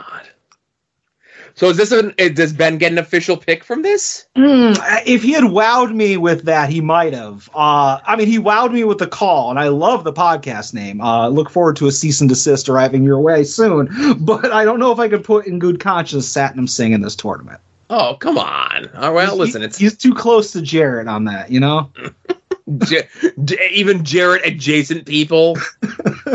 Yeah, they got the stank of unbeatability on them, so they can't be in it, you know. All right, well, awesome. I love it. Thank you for the call, Ben. This is Adam's deal. We'll see how it goes. Next call, how about that? Yeah, I did write all that down though, so who knows? All right, next call.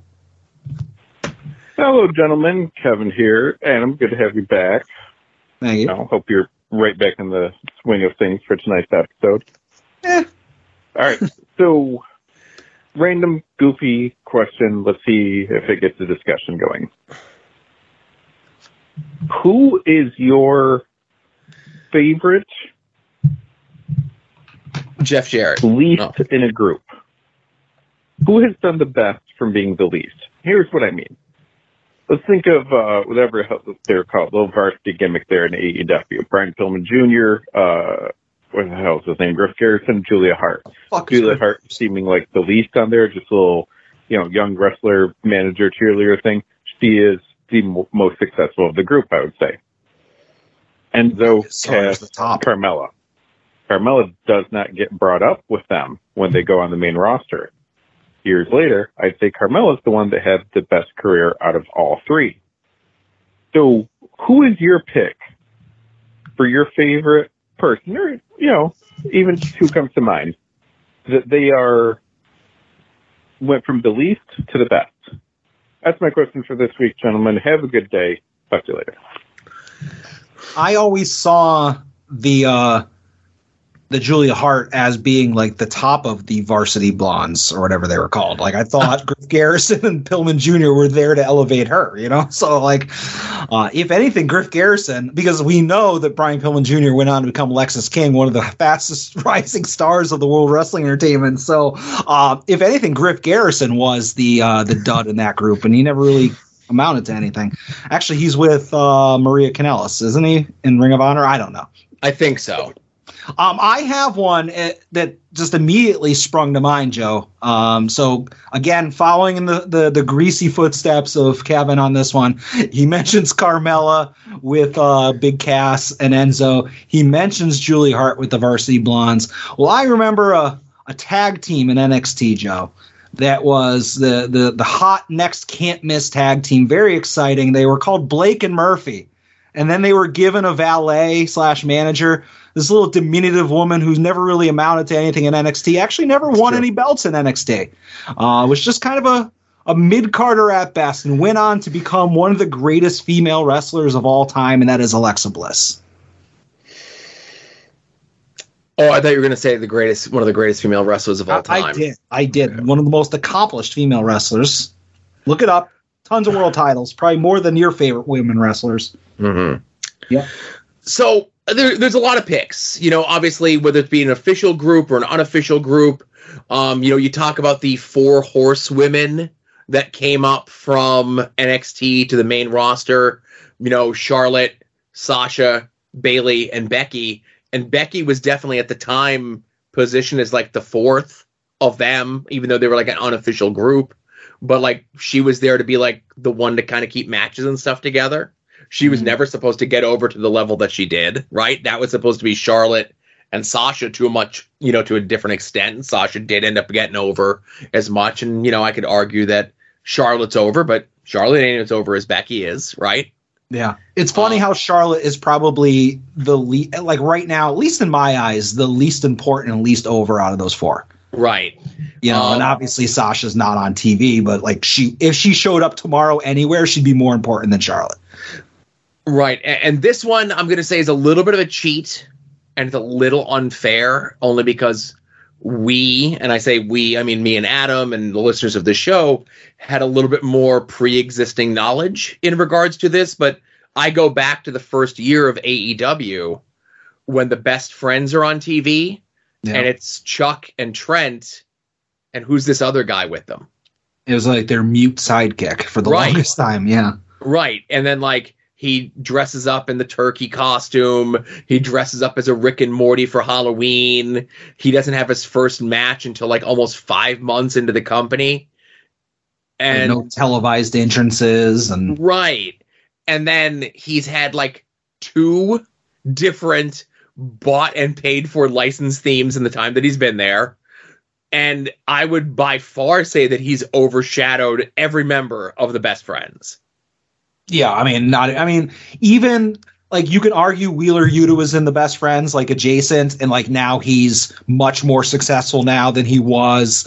And like Statlander was Best Friend adjacent. She's much more successful than she was, but OC by far is in a different level. Yeah, it's a different where he was positioned the first time that he was on TV. Yeah. The first 3 to 4 months that he was on TV and where he is today, it's not even the same league. Yeah, and like Statlander is great. She's amazing, TBS champion. OC is leaps and bounds ahead of her, you know. And like, and the Best Friends, sorry to say, Chuck and Trent, what are they like? They're a job tag team guys, you know. And OC is one of the 3 biggest names in AEW, you know. Right. So. And I'll say this with Stat, like Stat came in kind of positioned at like a 7.5 or an 8 out of 10, okay, and she's a 9+. Sure. So I'm just saying, yeah, 100%. Yeah. I'm not saying she didn't, but it's fun. Literally everybody that was attached to Chuck and Trent has gone on to far succeed them, you know? Yes. But yeah, OC's the man. So that's my pick there, Kevin. Thank you for the call. Yeah. Thanks, Kevin. It's pink button time. All right. Time for young Ed. Hey, Joe and Adam. It's Ed. Gender neutral monarch time. First pick is a solo podcast where I don't have anyone telling me who I can and can't pick. Thanks. My laptop's done charging.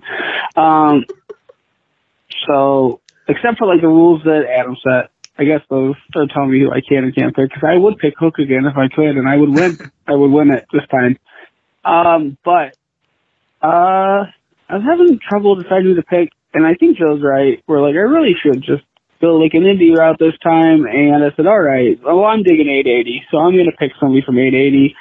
And so I'm going to the cage match now, and whoever, I'm going to go to the all-time roster, and whoever has the most matches, I'm going to pick. And it's Brandon St. James. All right. Bust Punk. Brandon St. James is the high-up Bussy pick.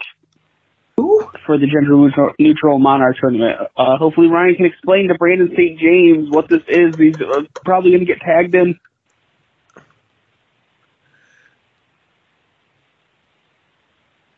I don't know, I think that's the end of it. Thanks for letting me be on the show, Joe. Adam, you can take more Thursdays off if you ever need them. Don't let Joe tell you you can't. I can fill in. That was a good time. I'm very high. Legal weed in Ohio. We voted in. Yay! I think it counts now, right? Starts now. Right. Okay, bye. Brandon St. James. Is that who he said? Correct. Do you know who that is? Because I certainly don't. I don't know who it is. Okay. I thought he was picking the pretty Japanese guy. I thought he was too, but again, he said he's been enjoying 880 lately. That's his Thursday night fix. He wanted to help support those guys, through our show. And, I'm just like, it feels like he picked this person at random rather than it being his favorite wrestler from 880, which is entirely possible since he's now for the first time ever allowed to have weed. Right. Well, right. For the first time ever and first time ever allowed to pick whoever he wants without Ed and Jonas and Brian telling him what to do. You mean, yeah, you said Ed with Pat. You mean? Yeah. Oh, Pat. Yeah. You know what I meant. Sorry. Two legs. But yeah. All right. So Ed does call back one more time. All right. Maybe he changed his mind. So hopefully you wrote that in pencil. Hey, Joe and Adam, it's Ed. One more call, because I can't call and just talk about wrestling. That's boring. So today on Twitter, I tweeted about basically how chaotic my apartment and my life is from if you just take a step back and look at it. And Joe found out that I have a piece of art framed in my house that I got commissioned at an anime convention that is Batman puking up a dead giraffe. And I was just wondering, you guys, what's the coolest thing you've ever bought at a convention? Because mine is for sure that thing rules. One of the best ideas I've ever had. Hide oil. I don't know. Definitely worth $80. I thought at the time, and looking back on it now, I think that's a pretty good investment. So like, what's the dopest thing you've ever like bought or got commissioned at a convention? Okay, bye. I can't believe that I had never seen that picture until today. Yeah, me neither. Like, how did that escape our purview with all of the comic book and art talk that Ed, kind of catches like through osmosis in our discussions online? I don't know, but I don't know. Like, I'm trying to think of like, I don't think I've definitely never bought anything as cool as Batman puking up a dead giraffe. Like I'm a buy toys guy and buy comics and maybe get a picture, like a Mark photo with somebody here and there. Like, yes, I have a Mark photo that I got with Jeff Jarrett at Wizard World 2000. That's pretty darn cool, but it's not as cool as buying a art of Batman puking up a giraffe. So I don't know.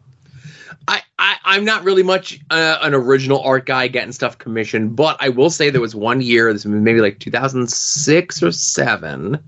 So Art Baltazar and Franco, who do a ton of things, but I think they really came to prominence doing Tiny Titans at DC.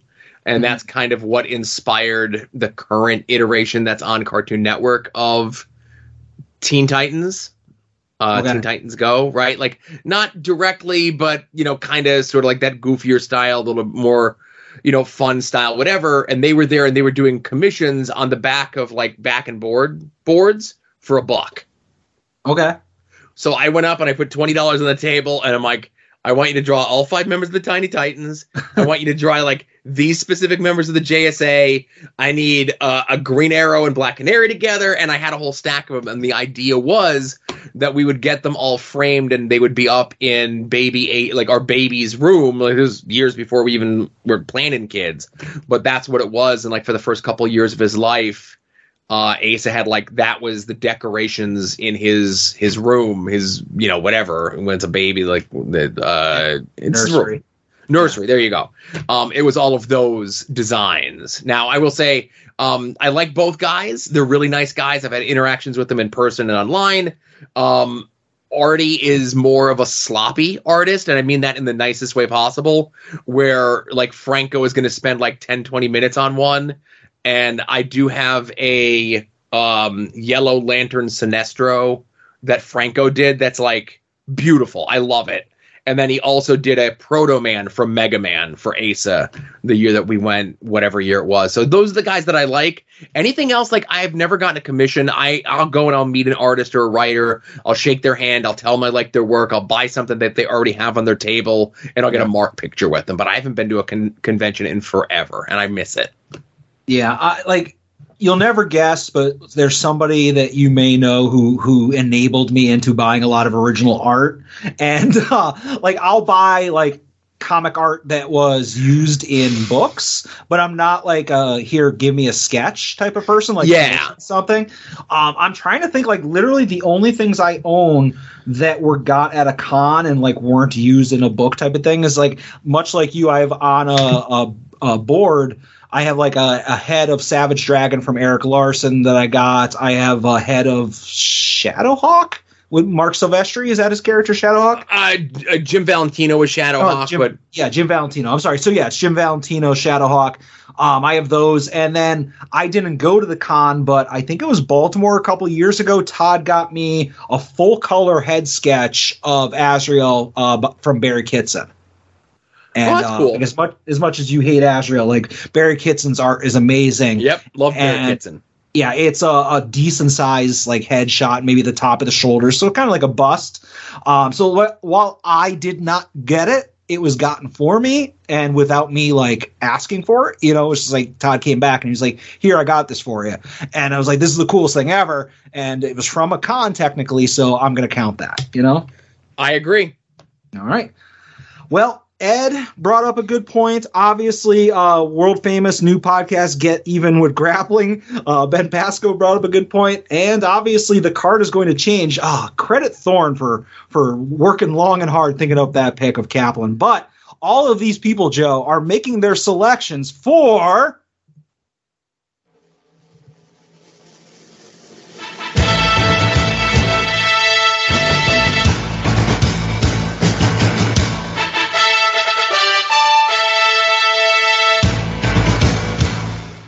The gender-neutral monarch of At Odds Wrestling.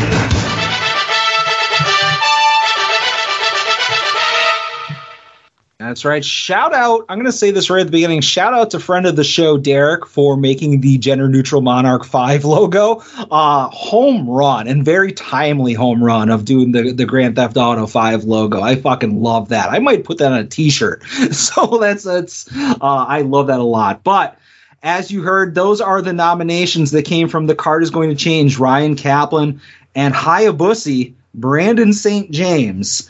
But, Joe, I have been in contact with many other podcasts, friends of ours, who have reached out and have given me their selections for the 5th annual Gender Neutral Monarch of At Odds Wrestling Tournament. So, Joe, Chicken Salad Podcast has nominated their champion, Jeff Cannonball. I'm shocked Jeff hasn't been on the thing before. He has not. I'm looking at the list. It goes right from Jamaica Joe and Jeff Jarrett to Jerry from IWTV and then on. So he's not on there. So, yes, Jeff Cannonball making his debut in the tournaments. All right. Hit My Music. DeWicki has selected. No, I don't have music to play right now. I was going to say, I'm like, oh, shit. Was I supposed to have something queued up? Oh, no. No. DeWicki has selected. Speak of the Devil. We just talked about her. Chris Statlander. Oh, again, another one I know I looked over the list, but I'm shocked that she wasn't on there. Yep. I mean, again, there's a lot of people that, you know, that you look at this list and they're like, oh, of course they're on here, you know, but they can't have everybody on every tournament. So next up, T&M shows, Tim and Marcus. They assure me that this is a real person, Joe. I have not looked to vet it. They have told me that this person wrestles on NXT. They are called Kalani Jordan. Did you Google this person? I did not. So if this is bad, then blame Tim and Marcus. No, I think I looked her up on Twitter, and she does like have a thing. So yeah, there. Let's see. I'm looking up her Instagram right now. Okay, I've seen her before. Oh, all right, respectfully. All right, got a this is an important picture for you to see as well, just so you know. A little old, but. All right, so next up, We Need Wrestling. Brett and DJ just embracing the spirit of this tournament. You know, this tournament is designed, obviously, to find a young upstart and maybe give them that at-odds bump, you know, give them that next nudge to push them up another level in their career, like much like we did with Orange Cassidy and Danhausen and Avery Good and The Boar. But Brett and DJ have selected Sting! A good pick. Yeah, it is a good pick. Sting was on my short list. All right. And this is why I wanted to go last, because I wanted like other people who are not directly involved with the show to have picks, right? Absolutely. And lastly, IW Guide, Jay Gold has reached out to me to inform me that their selection is Alec Price. Okay. So big name there. All right, Joe, I'm going to say this before you go any further. All right.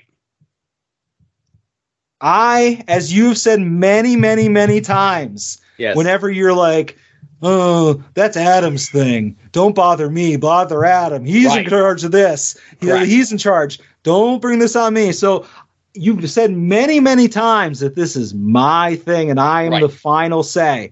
Right. So go ahead, Joe. Try to figure out a way to weasel your pick onto here, and then I'll just tell you that he won't be on here. So go ahead. The floor is yours. Okay. So obviously Adam has in the past purposely tried to weigh things against his friends. You know, for the better part of the last 4 years, he purposely screwed with The Boar until just the sheer handsomeness, height, size, everything that The Boar has, was able to jam his way and win the tournament after the fourth attempt.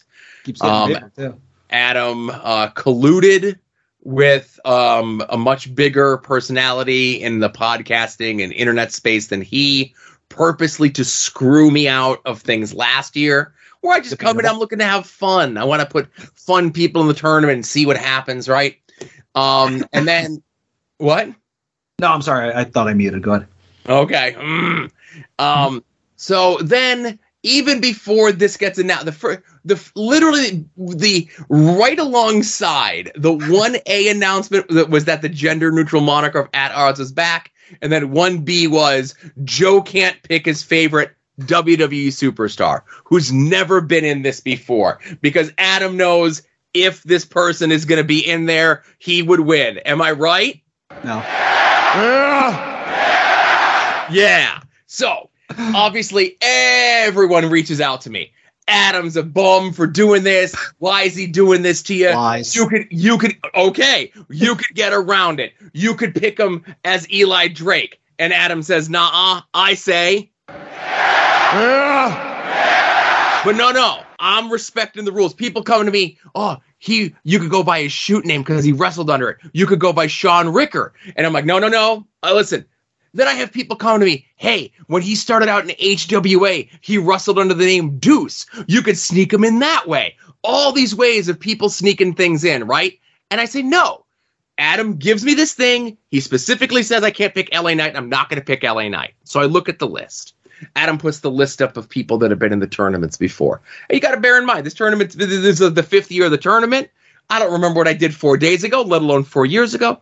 And I'm looking at the list. There's a couple names I'm like, I don't remember them being in the tournament. I don't remember them being in the tournament. I don't remember that person being in the tournament. And I look them up, and I'm like, okay. I get my memory refreshed with, like, Heavy Metal Mario, and you mentioned Jamaica Joe and all these people, right? Yeah. There's one name that's sticking out to me, and I'm like, I don't remember them being in the tournament. Is Adam wrong? So, Adam, inspired by someone whose career, 25 years on, we have been following this year, this past week, I took a trip to the Library of Congress. I went to the soon-to-be-named network Legal Wing. And I have legal representation on retainer. Now, I don't have Vince the Evil Lawyer. I'm not paying a $35 VIG to LegalZoom every month so I could say that I have a lawyer. But I had someone look over, and I think I'm going to let them announce my pick. Hello, this is a message for Mr. Adam Van, I believe it is. Sounds like an alias, but regardless. My name is Terry Skittles, Esquire, attorney at law. A matter's been brought to my attention, and my services have been retained by one Mr. Joseph Sposto. It's another weird name that sounds fake. This is in regards to the gender-neutral monarch of At Odds tournament. One Mr. Sposto has asked me to investigate the legalities of his selection of a one William Jason or J. Christian Rizzo, a fake wrestler who appears on children's programming. Mr. Sposto advised my paralegal Wanda that the terms of the gender-neutral monarch of At Odds tournament, which, if I may speak candidly, is a dumb name, dictate that the same fake wrestler cannot appear in the same fake tournament for a fake podcast twice. I would like to inform Mr. Van that the selection of Christian was picked from a now-defunct program on the now-defunct WWE Network titled The Edge and Christian Show That Totally Reeks of Awesomeness, which is not something an adult man should know the name of.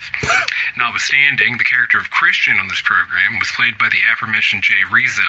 However, the copyrights and intellectual property of that character are sole property of World Wrestling Entertainment, 707 Washington Boulevard, Stamford, Connecticut, 06901.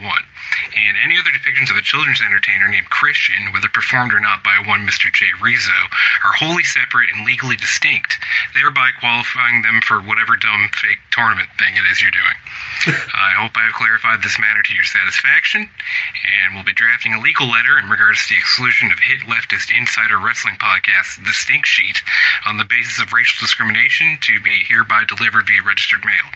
Thank you, and have a nice evening. So, my pick is Christian Cage. Because, as Terry Skittles Esquire pointed out, you excluded Christian and Edge from the list, but they weren't on the list. Their show was on the list. So that's my loophole, and I'm picking Christian. God damn it, I got lawyered there, didn't I? And, I can't argue that, because I do not have... First of all, I even if I was able to hire a lawyer, I can't hire one who can compete with Terry Skittles. Like, I want to say friend of the show, listener to the show, Stefani helped me out with this one. She reached out to me. She's the one who suggested Christian. Uh-huh. And then when you put up the list, and I saw that he was on there, and I'm like, fuck. And she was like, don't worry about it. So then I'm like, I don't remember Christian being on there. So I went and I looked it up. And when I saw that they were on there as part of the show. Yeah, I mean, technically... I got to agree. I mean, you shouldn't have paid all that legal fees, because if you had just asked me, technically, Christian the Wrestler was never on there. A TV show and an inanimate object was in the tournament. That was back when we went really fast and loose in the first year. So, yeah, I mean, I'm not going to fight it. Christian Cage, if he's your entrant, he's in there. He's my entrant. He's coming off. We're looking at his last 12 months as performance. You want to look at his body of work? You could look at his body of work, and Adam's going to be like, I'm the one who controls the brackets. I can put him against whoever I want. And Adam, Christian has something to say to whoever you put him against in the first round, whoever he takes on in the second round, and whoever he takes on in the finals. Go fuck yourself. Again, I can't argue with any of this. Christian Cage is in the tournament, and God help anybody he's up against. I mean, you might have just won this thing, Joe, and I can't argue with it. You know, you thought I was going to be mad, but like, I got nothing for this. I'm just going to, Derek, you're listening. Just go ahead and make the graphic, put him up there with Orange Cassidy, Avery, Dan House, and the Boar. But yeah, all right. So obviously that is half of the field. Once again, Jeff Cannonball, Chris Statlander, Alec Price, Ryan Kaplan, Kalani Jordan, Sting, Brandon St. James, and Christian Cage. Next week, I will announce the remaining 8 people, the final 8 people, as well as the brackets, and voting will begin the next day. So thank you to everybody who submitted their picks, even you, Joe. Again, I do not want to get in the sights of your legal counsel ever again. I do not have the money for that. He would drain me dry. But yeah, so next week we will have the final 8 competitors and the brackets. So I can still be bribed if anybody wants to slide into my DMs with a suggestion. But I have 6 concrete people, and then I have like 4 people that I have to fit down to the final 2. You know, so we're going to figure that out, but that'll be all announced next week. Cool. All right. But cool. I love that. And thank you. What do they call him when they're a lawyer? Thank you, Lawyer Skittles. Listen, I was gonna come in here and say, listen, you come on here and you talk about your legal representation. You know, the greatest professional wrestling lawyer, Smart Mark Sterling. You got 21. I'm coming to the table with 22. You want to play blackjack? My lawyer's probably got one of those too. And thank you very much for Terry Skittles for taking time out of your busy day of going to get a vape and dinner to record that for me. Counselor was the word I was looking for. Counselor, yes, thank you. Counselor. And his secretary Wanda. I think that's the first time we've heard her mentioned. Oh, that's got to put her on the spreadsheet. Yes. So can we start using Dagathor? I heard he fell into public domain. No. I'm kidding. It was a one-time bit. Like I said, it was. Let's just say it was cleared by all parties involved, right? Yeah. All right. So let's get into the plugs. You know, we mentioned Jerry's Internet Wrestling Emporium. You know, we got the promo code At Odds. Go sign up if you're a new subscriber. We get a little bit of a kickback. You know, we talked about the Matt Tremont Cruel thing that aired last week on Halloween. Ed and I discussed that.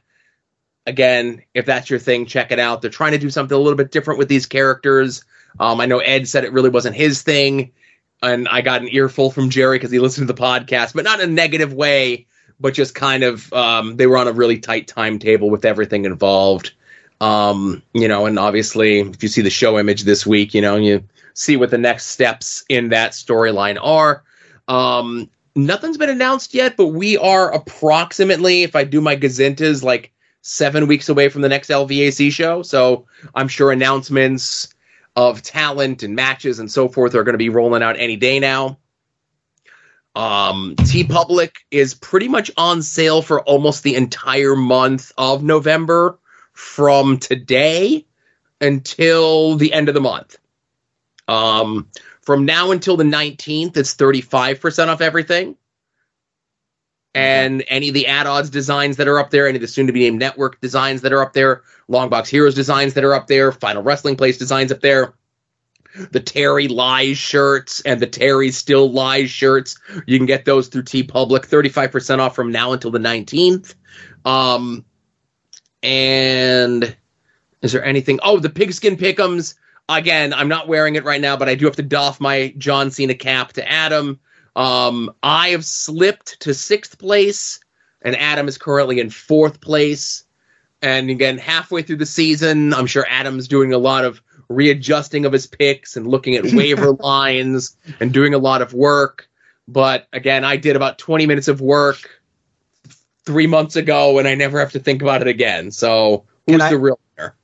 Can I tell you something? So obviously I've mentioned before that the thing that's bit me in the ass is I'll set, like, whenever like Tuesday comes along and the previous week is over, I'll sit down and I'll go through and I'll do the next week's picks, you know? And then, like, in the minutes leading up to kickoff, I'll look again, and I'm like, oh, I'm going to change this. And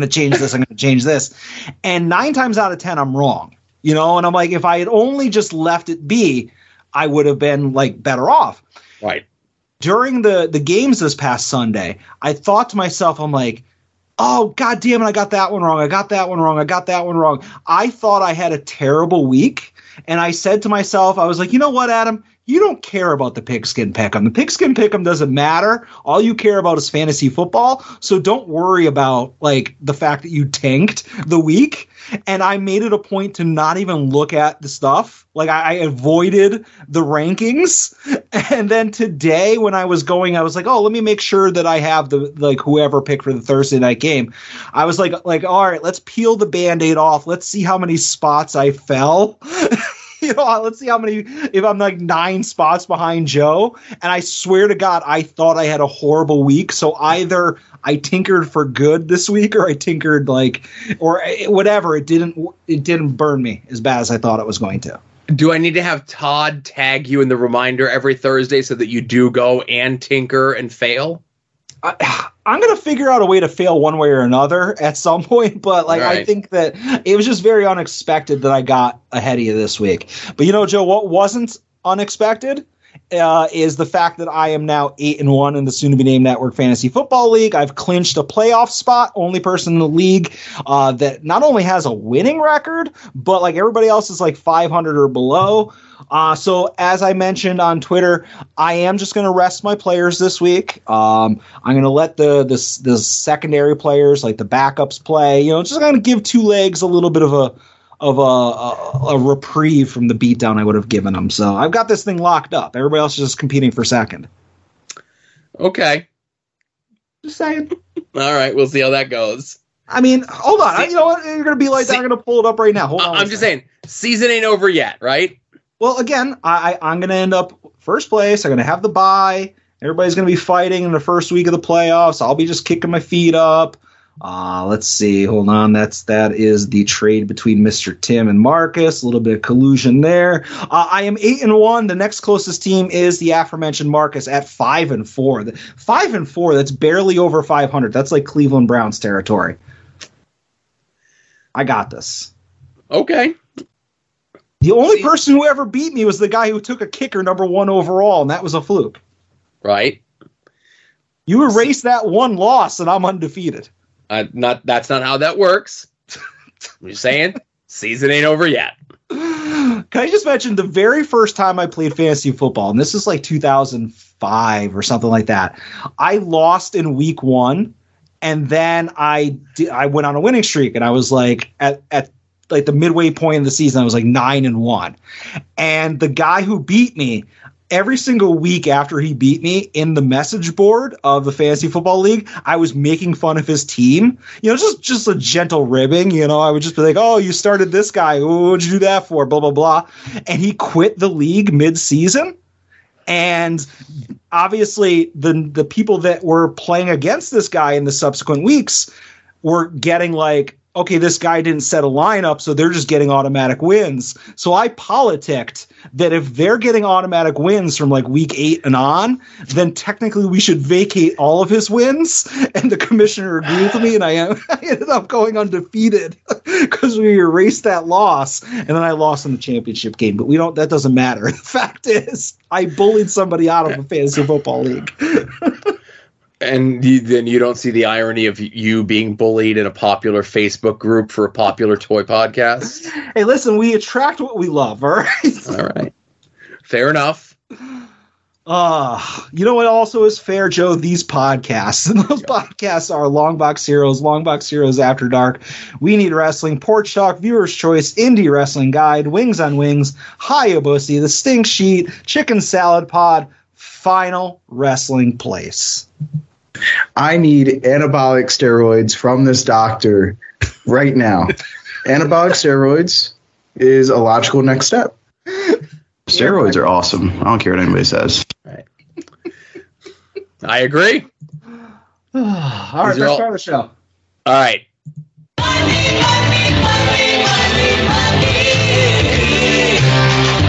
Some might cost a little. Some might cost a lot. But I'm the $100 Vansky. And your figures will be bought. Money, money, money, money, money.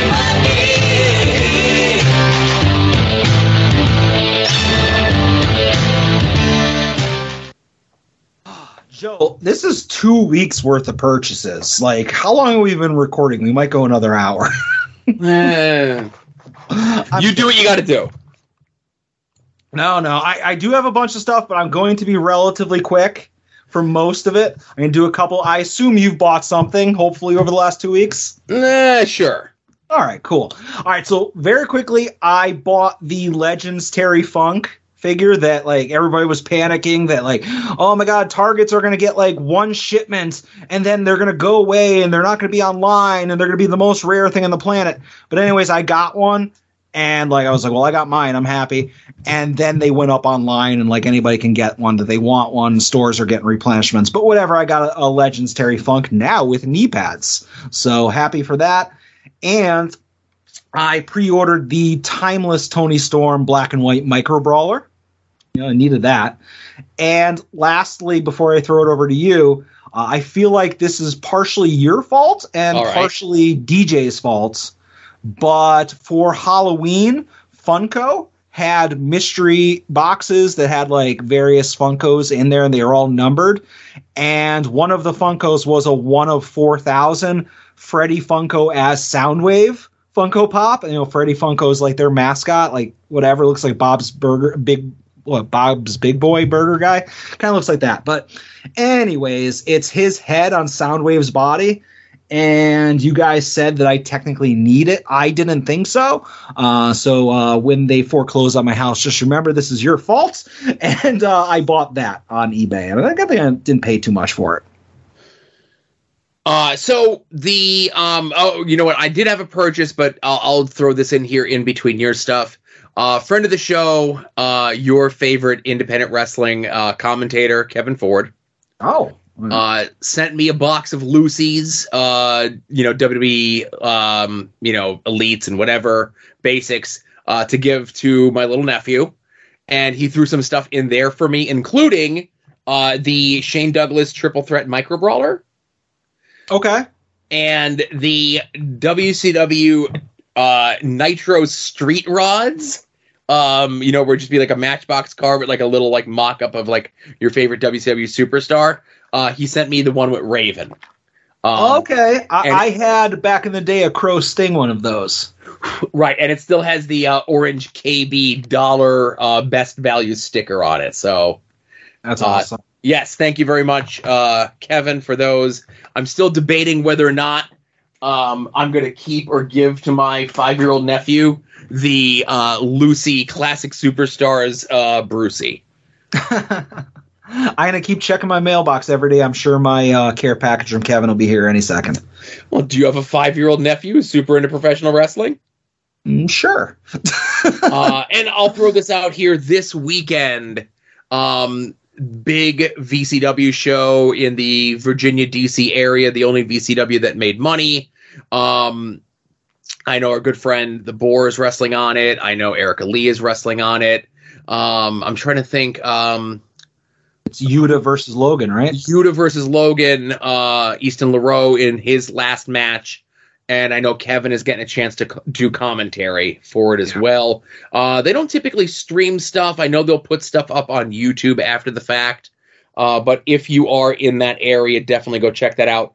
Logan is one of the best dudes in the world. And again, sad to see him retiring, but it is what it is. Nyla Rose is also on the show as well. Maybe more on her later. Okay. What did you buy, Joe? Okay, so we goof and we kid and we needle and we rib, but the major wrestling figure podcast holiday toy drive started this week. You can send stuff in to a P.O. box. You can go to the live show. the podcast recording that they're doing on the 4th of December, or you can make a order through Ringside, use the Toy Drive address as your shipping address, and it'll kick in free shipping. Use the code MAJOR for 10%. I donate every year. I'm a fan of what the boys do as much as we needle. Kind of a little bit of the inspiration for this show as well, of course. And I usually drop about like $30 worth of figures, right? And I did pick up a couple other stuff for myself because the bowling alley where my kid bowls every week, they have the Toy Drive box there as well, and I want to throw some stuff in there. But one of the things to keep your eyes peeled for on Ringside's site is an Unleashed 7 Nyla Rose, like not damaged packaging, just straight up, is $4. Okay. So, again, it's not like the toy that you're given is going to all one kid. You want to go drop a bunch of money, and then when they read the list this week and Nyla Rose is the #1 selling figure because the Toy Drive, you know, that's the rib, right? Yeah. No, that's funny. So that was my only real purchase, you know, the donation to them. I do it every year. You know, it's a good cause. You know, I support the boys and what they do. I kid because I love. Yeah. We should go to the live recording. When's December 4th? What day is that? I'm looking at a calendar now. That's a Monday. Yeah, we should go.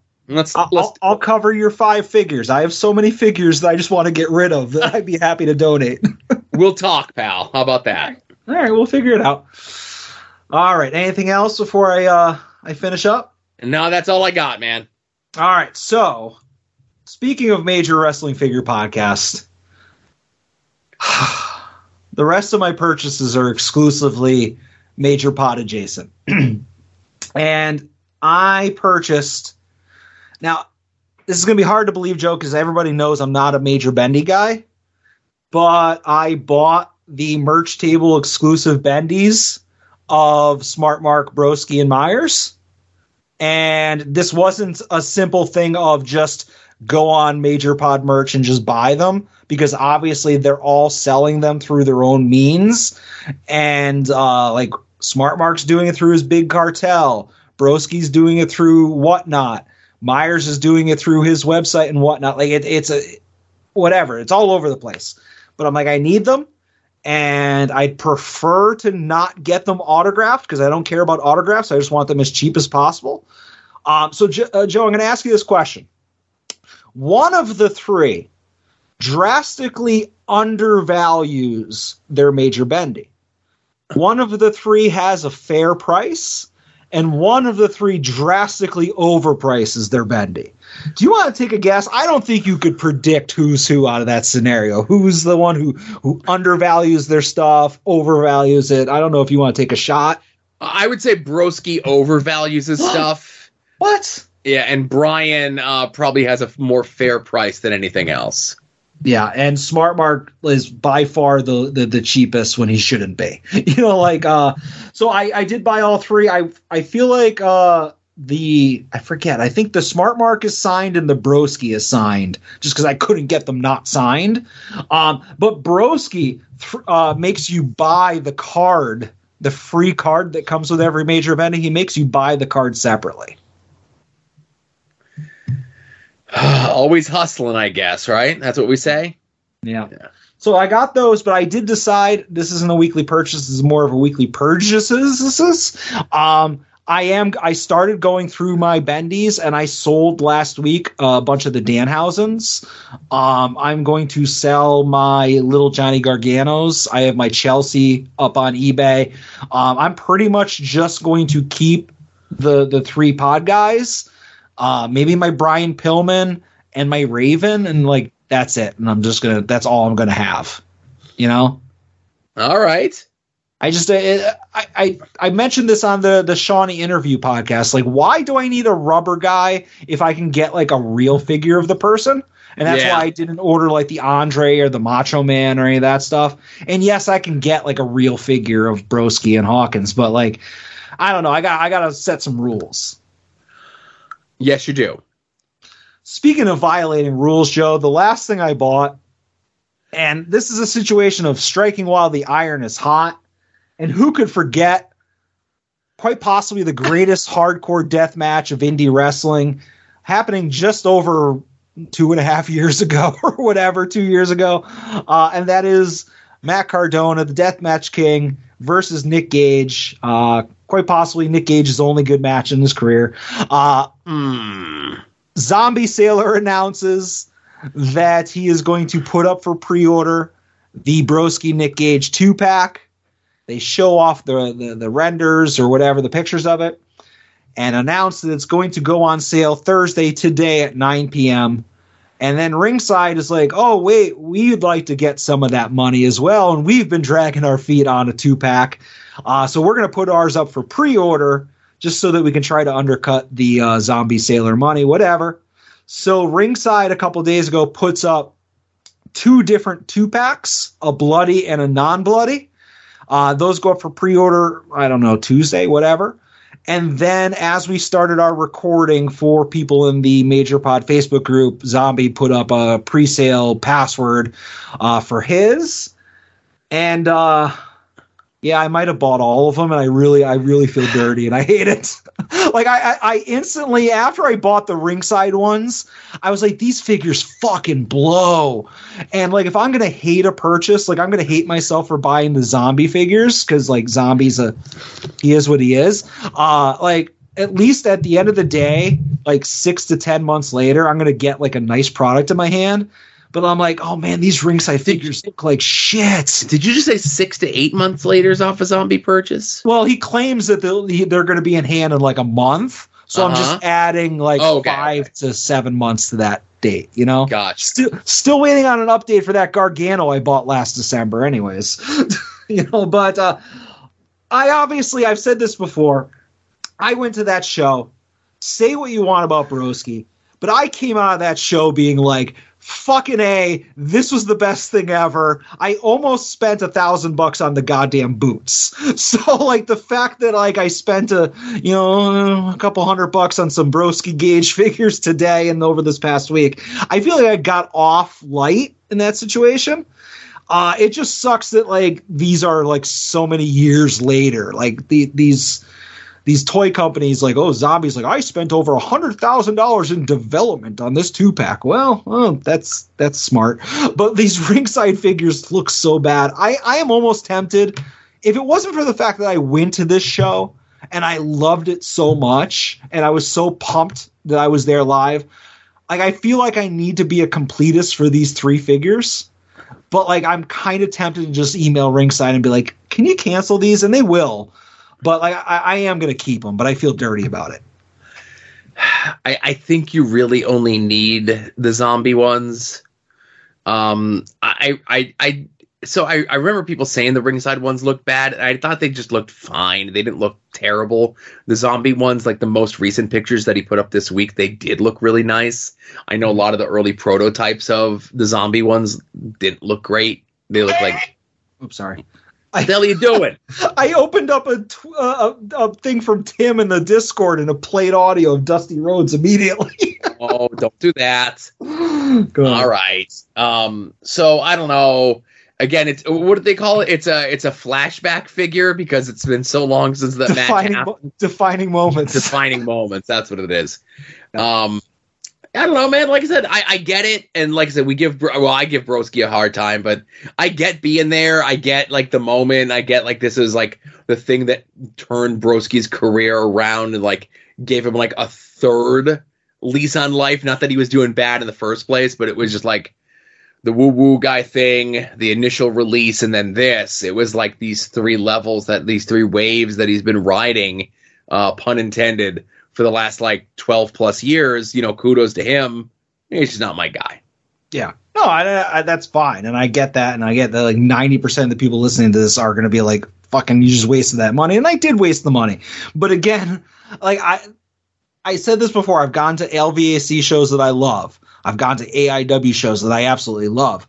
That stupid GCW homecoming show, like that's probably going to be my favorite indie show I've ever been to just because of the spectacle and the shock and the ramifications of the indie wrestling world over the next year or so. Like it's just, I love that event. And like, I love the fact that like, even like Brett and DJ who are not Broski fans, they went to it. And I I challenge them to say that they did not leave, at least that night, as Cardona fans. It might have wore off the next day. Yeah. You know what I'm saying? But, like, they left there very impressed by what we watched. So my buddy Dave, who went, who's not even really a wrestling fan, he just went to go. Like, he fucking loved it. So I'm like, all right, if I spend a couple $100 on some figs, whatever, you know? Right. And just to kind of end around to what we had mentioned before, you know, I had teased Logan online that he's not really retiring, that this is just his Virginia retirement, right? Yeah. And the show is being advertised as his farewell and his final match and everything else like that. And then I'm looking at his social media. So that match is this weekend on the 11th. And then I see he's wrestling for a company called Fight Pro in New Jersey on July 19th. Now, that's not being advertised as his New Jersey retirement, but there's still time for it to be advertised as his New Jersey retirement. He's going to do a retirement tour in every state like Terry Funk did. Like, no, this wasn't my real retirement. It's just my Japan retirement. No, it wasn't my Japan retirement. It was my all Japan retirement. No, this wasn't my retirement. This is just my Amarillo retirement. Yeah. But again, I kid because I love it. It's just funny that when he first announced it, I'm like, you'll be back. It's just your Virginia retirement, like you're Terry Funk. And then I was looking up the stuff for the show this weekend. I'm like, if he's done, why does he even match next weekend? What the hell's going on here? Yeah. And I mean, he could always, if he wanted to, he could always just like try something new, maybe put on a mask or something like that and just go on wrestling. We never know. Right. Again, it's Logan Easton LaRue's retirement. It's not Blank's retirement. I get it. That totally random, unrelated person you just mentioned. Yes. Yeah. All right. But that's all I got, Joe. All right. Good. Hey, we're back. Adam's back. Show's back. Not that it went anywhere, but it was different last week. Go sign up for the Patreon. Last pitch. Last ditch. Trust me. Yeah. So, hey, this was episode 266 of At Us With Wrestling. For Adam, this is Joe saying be safe out there and enjoy some wrestling.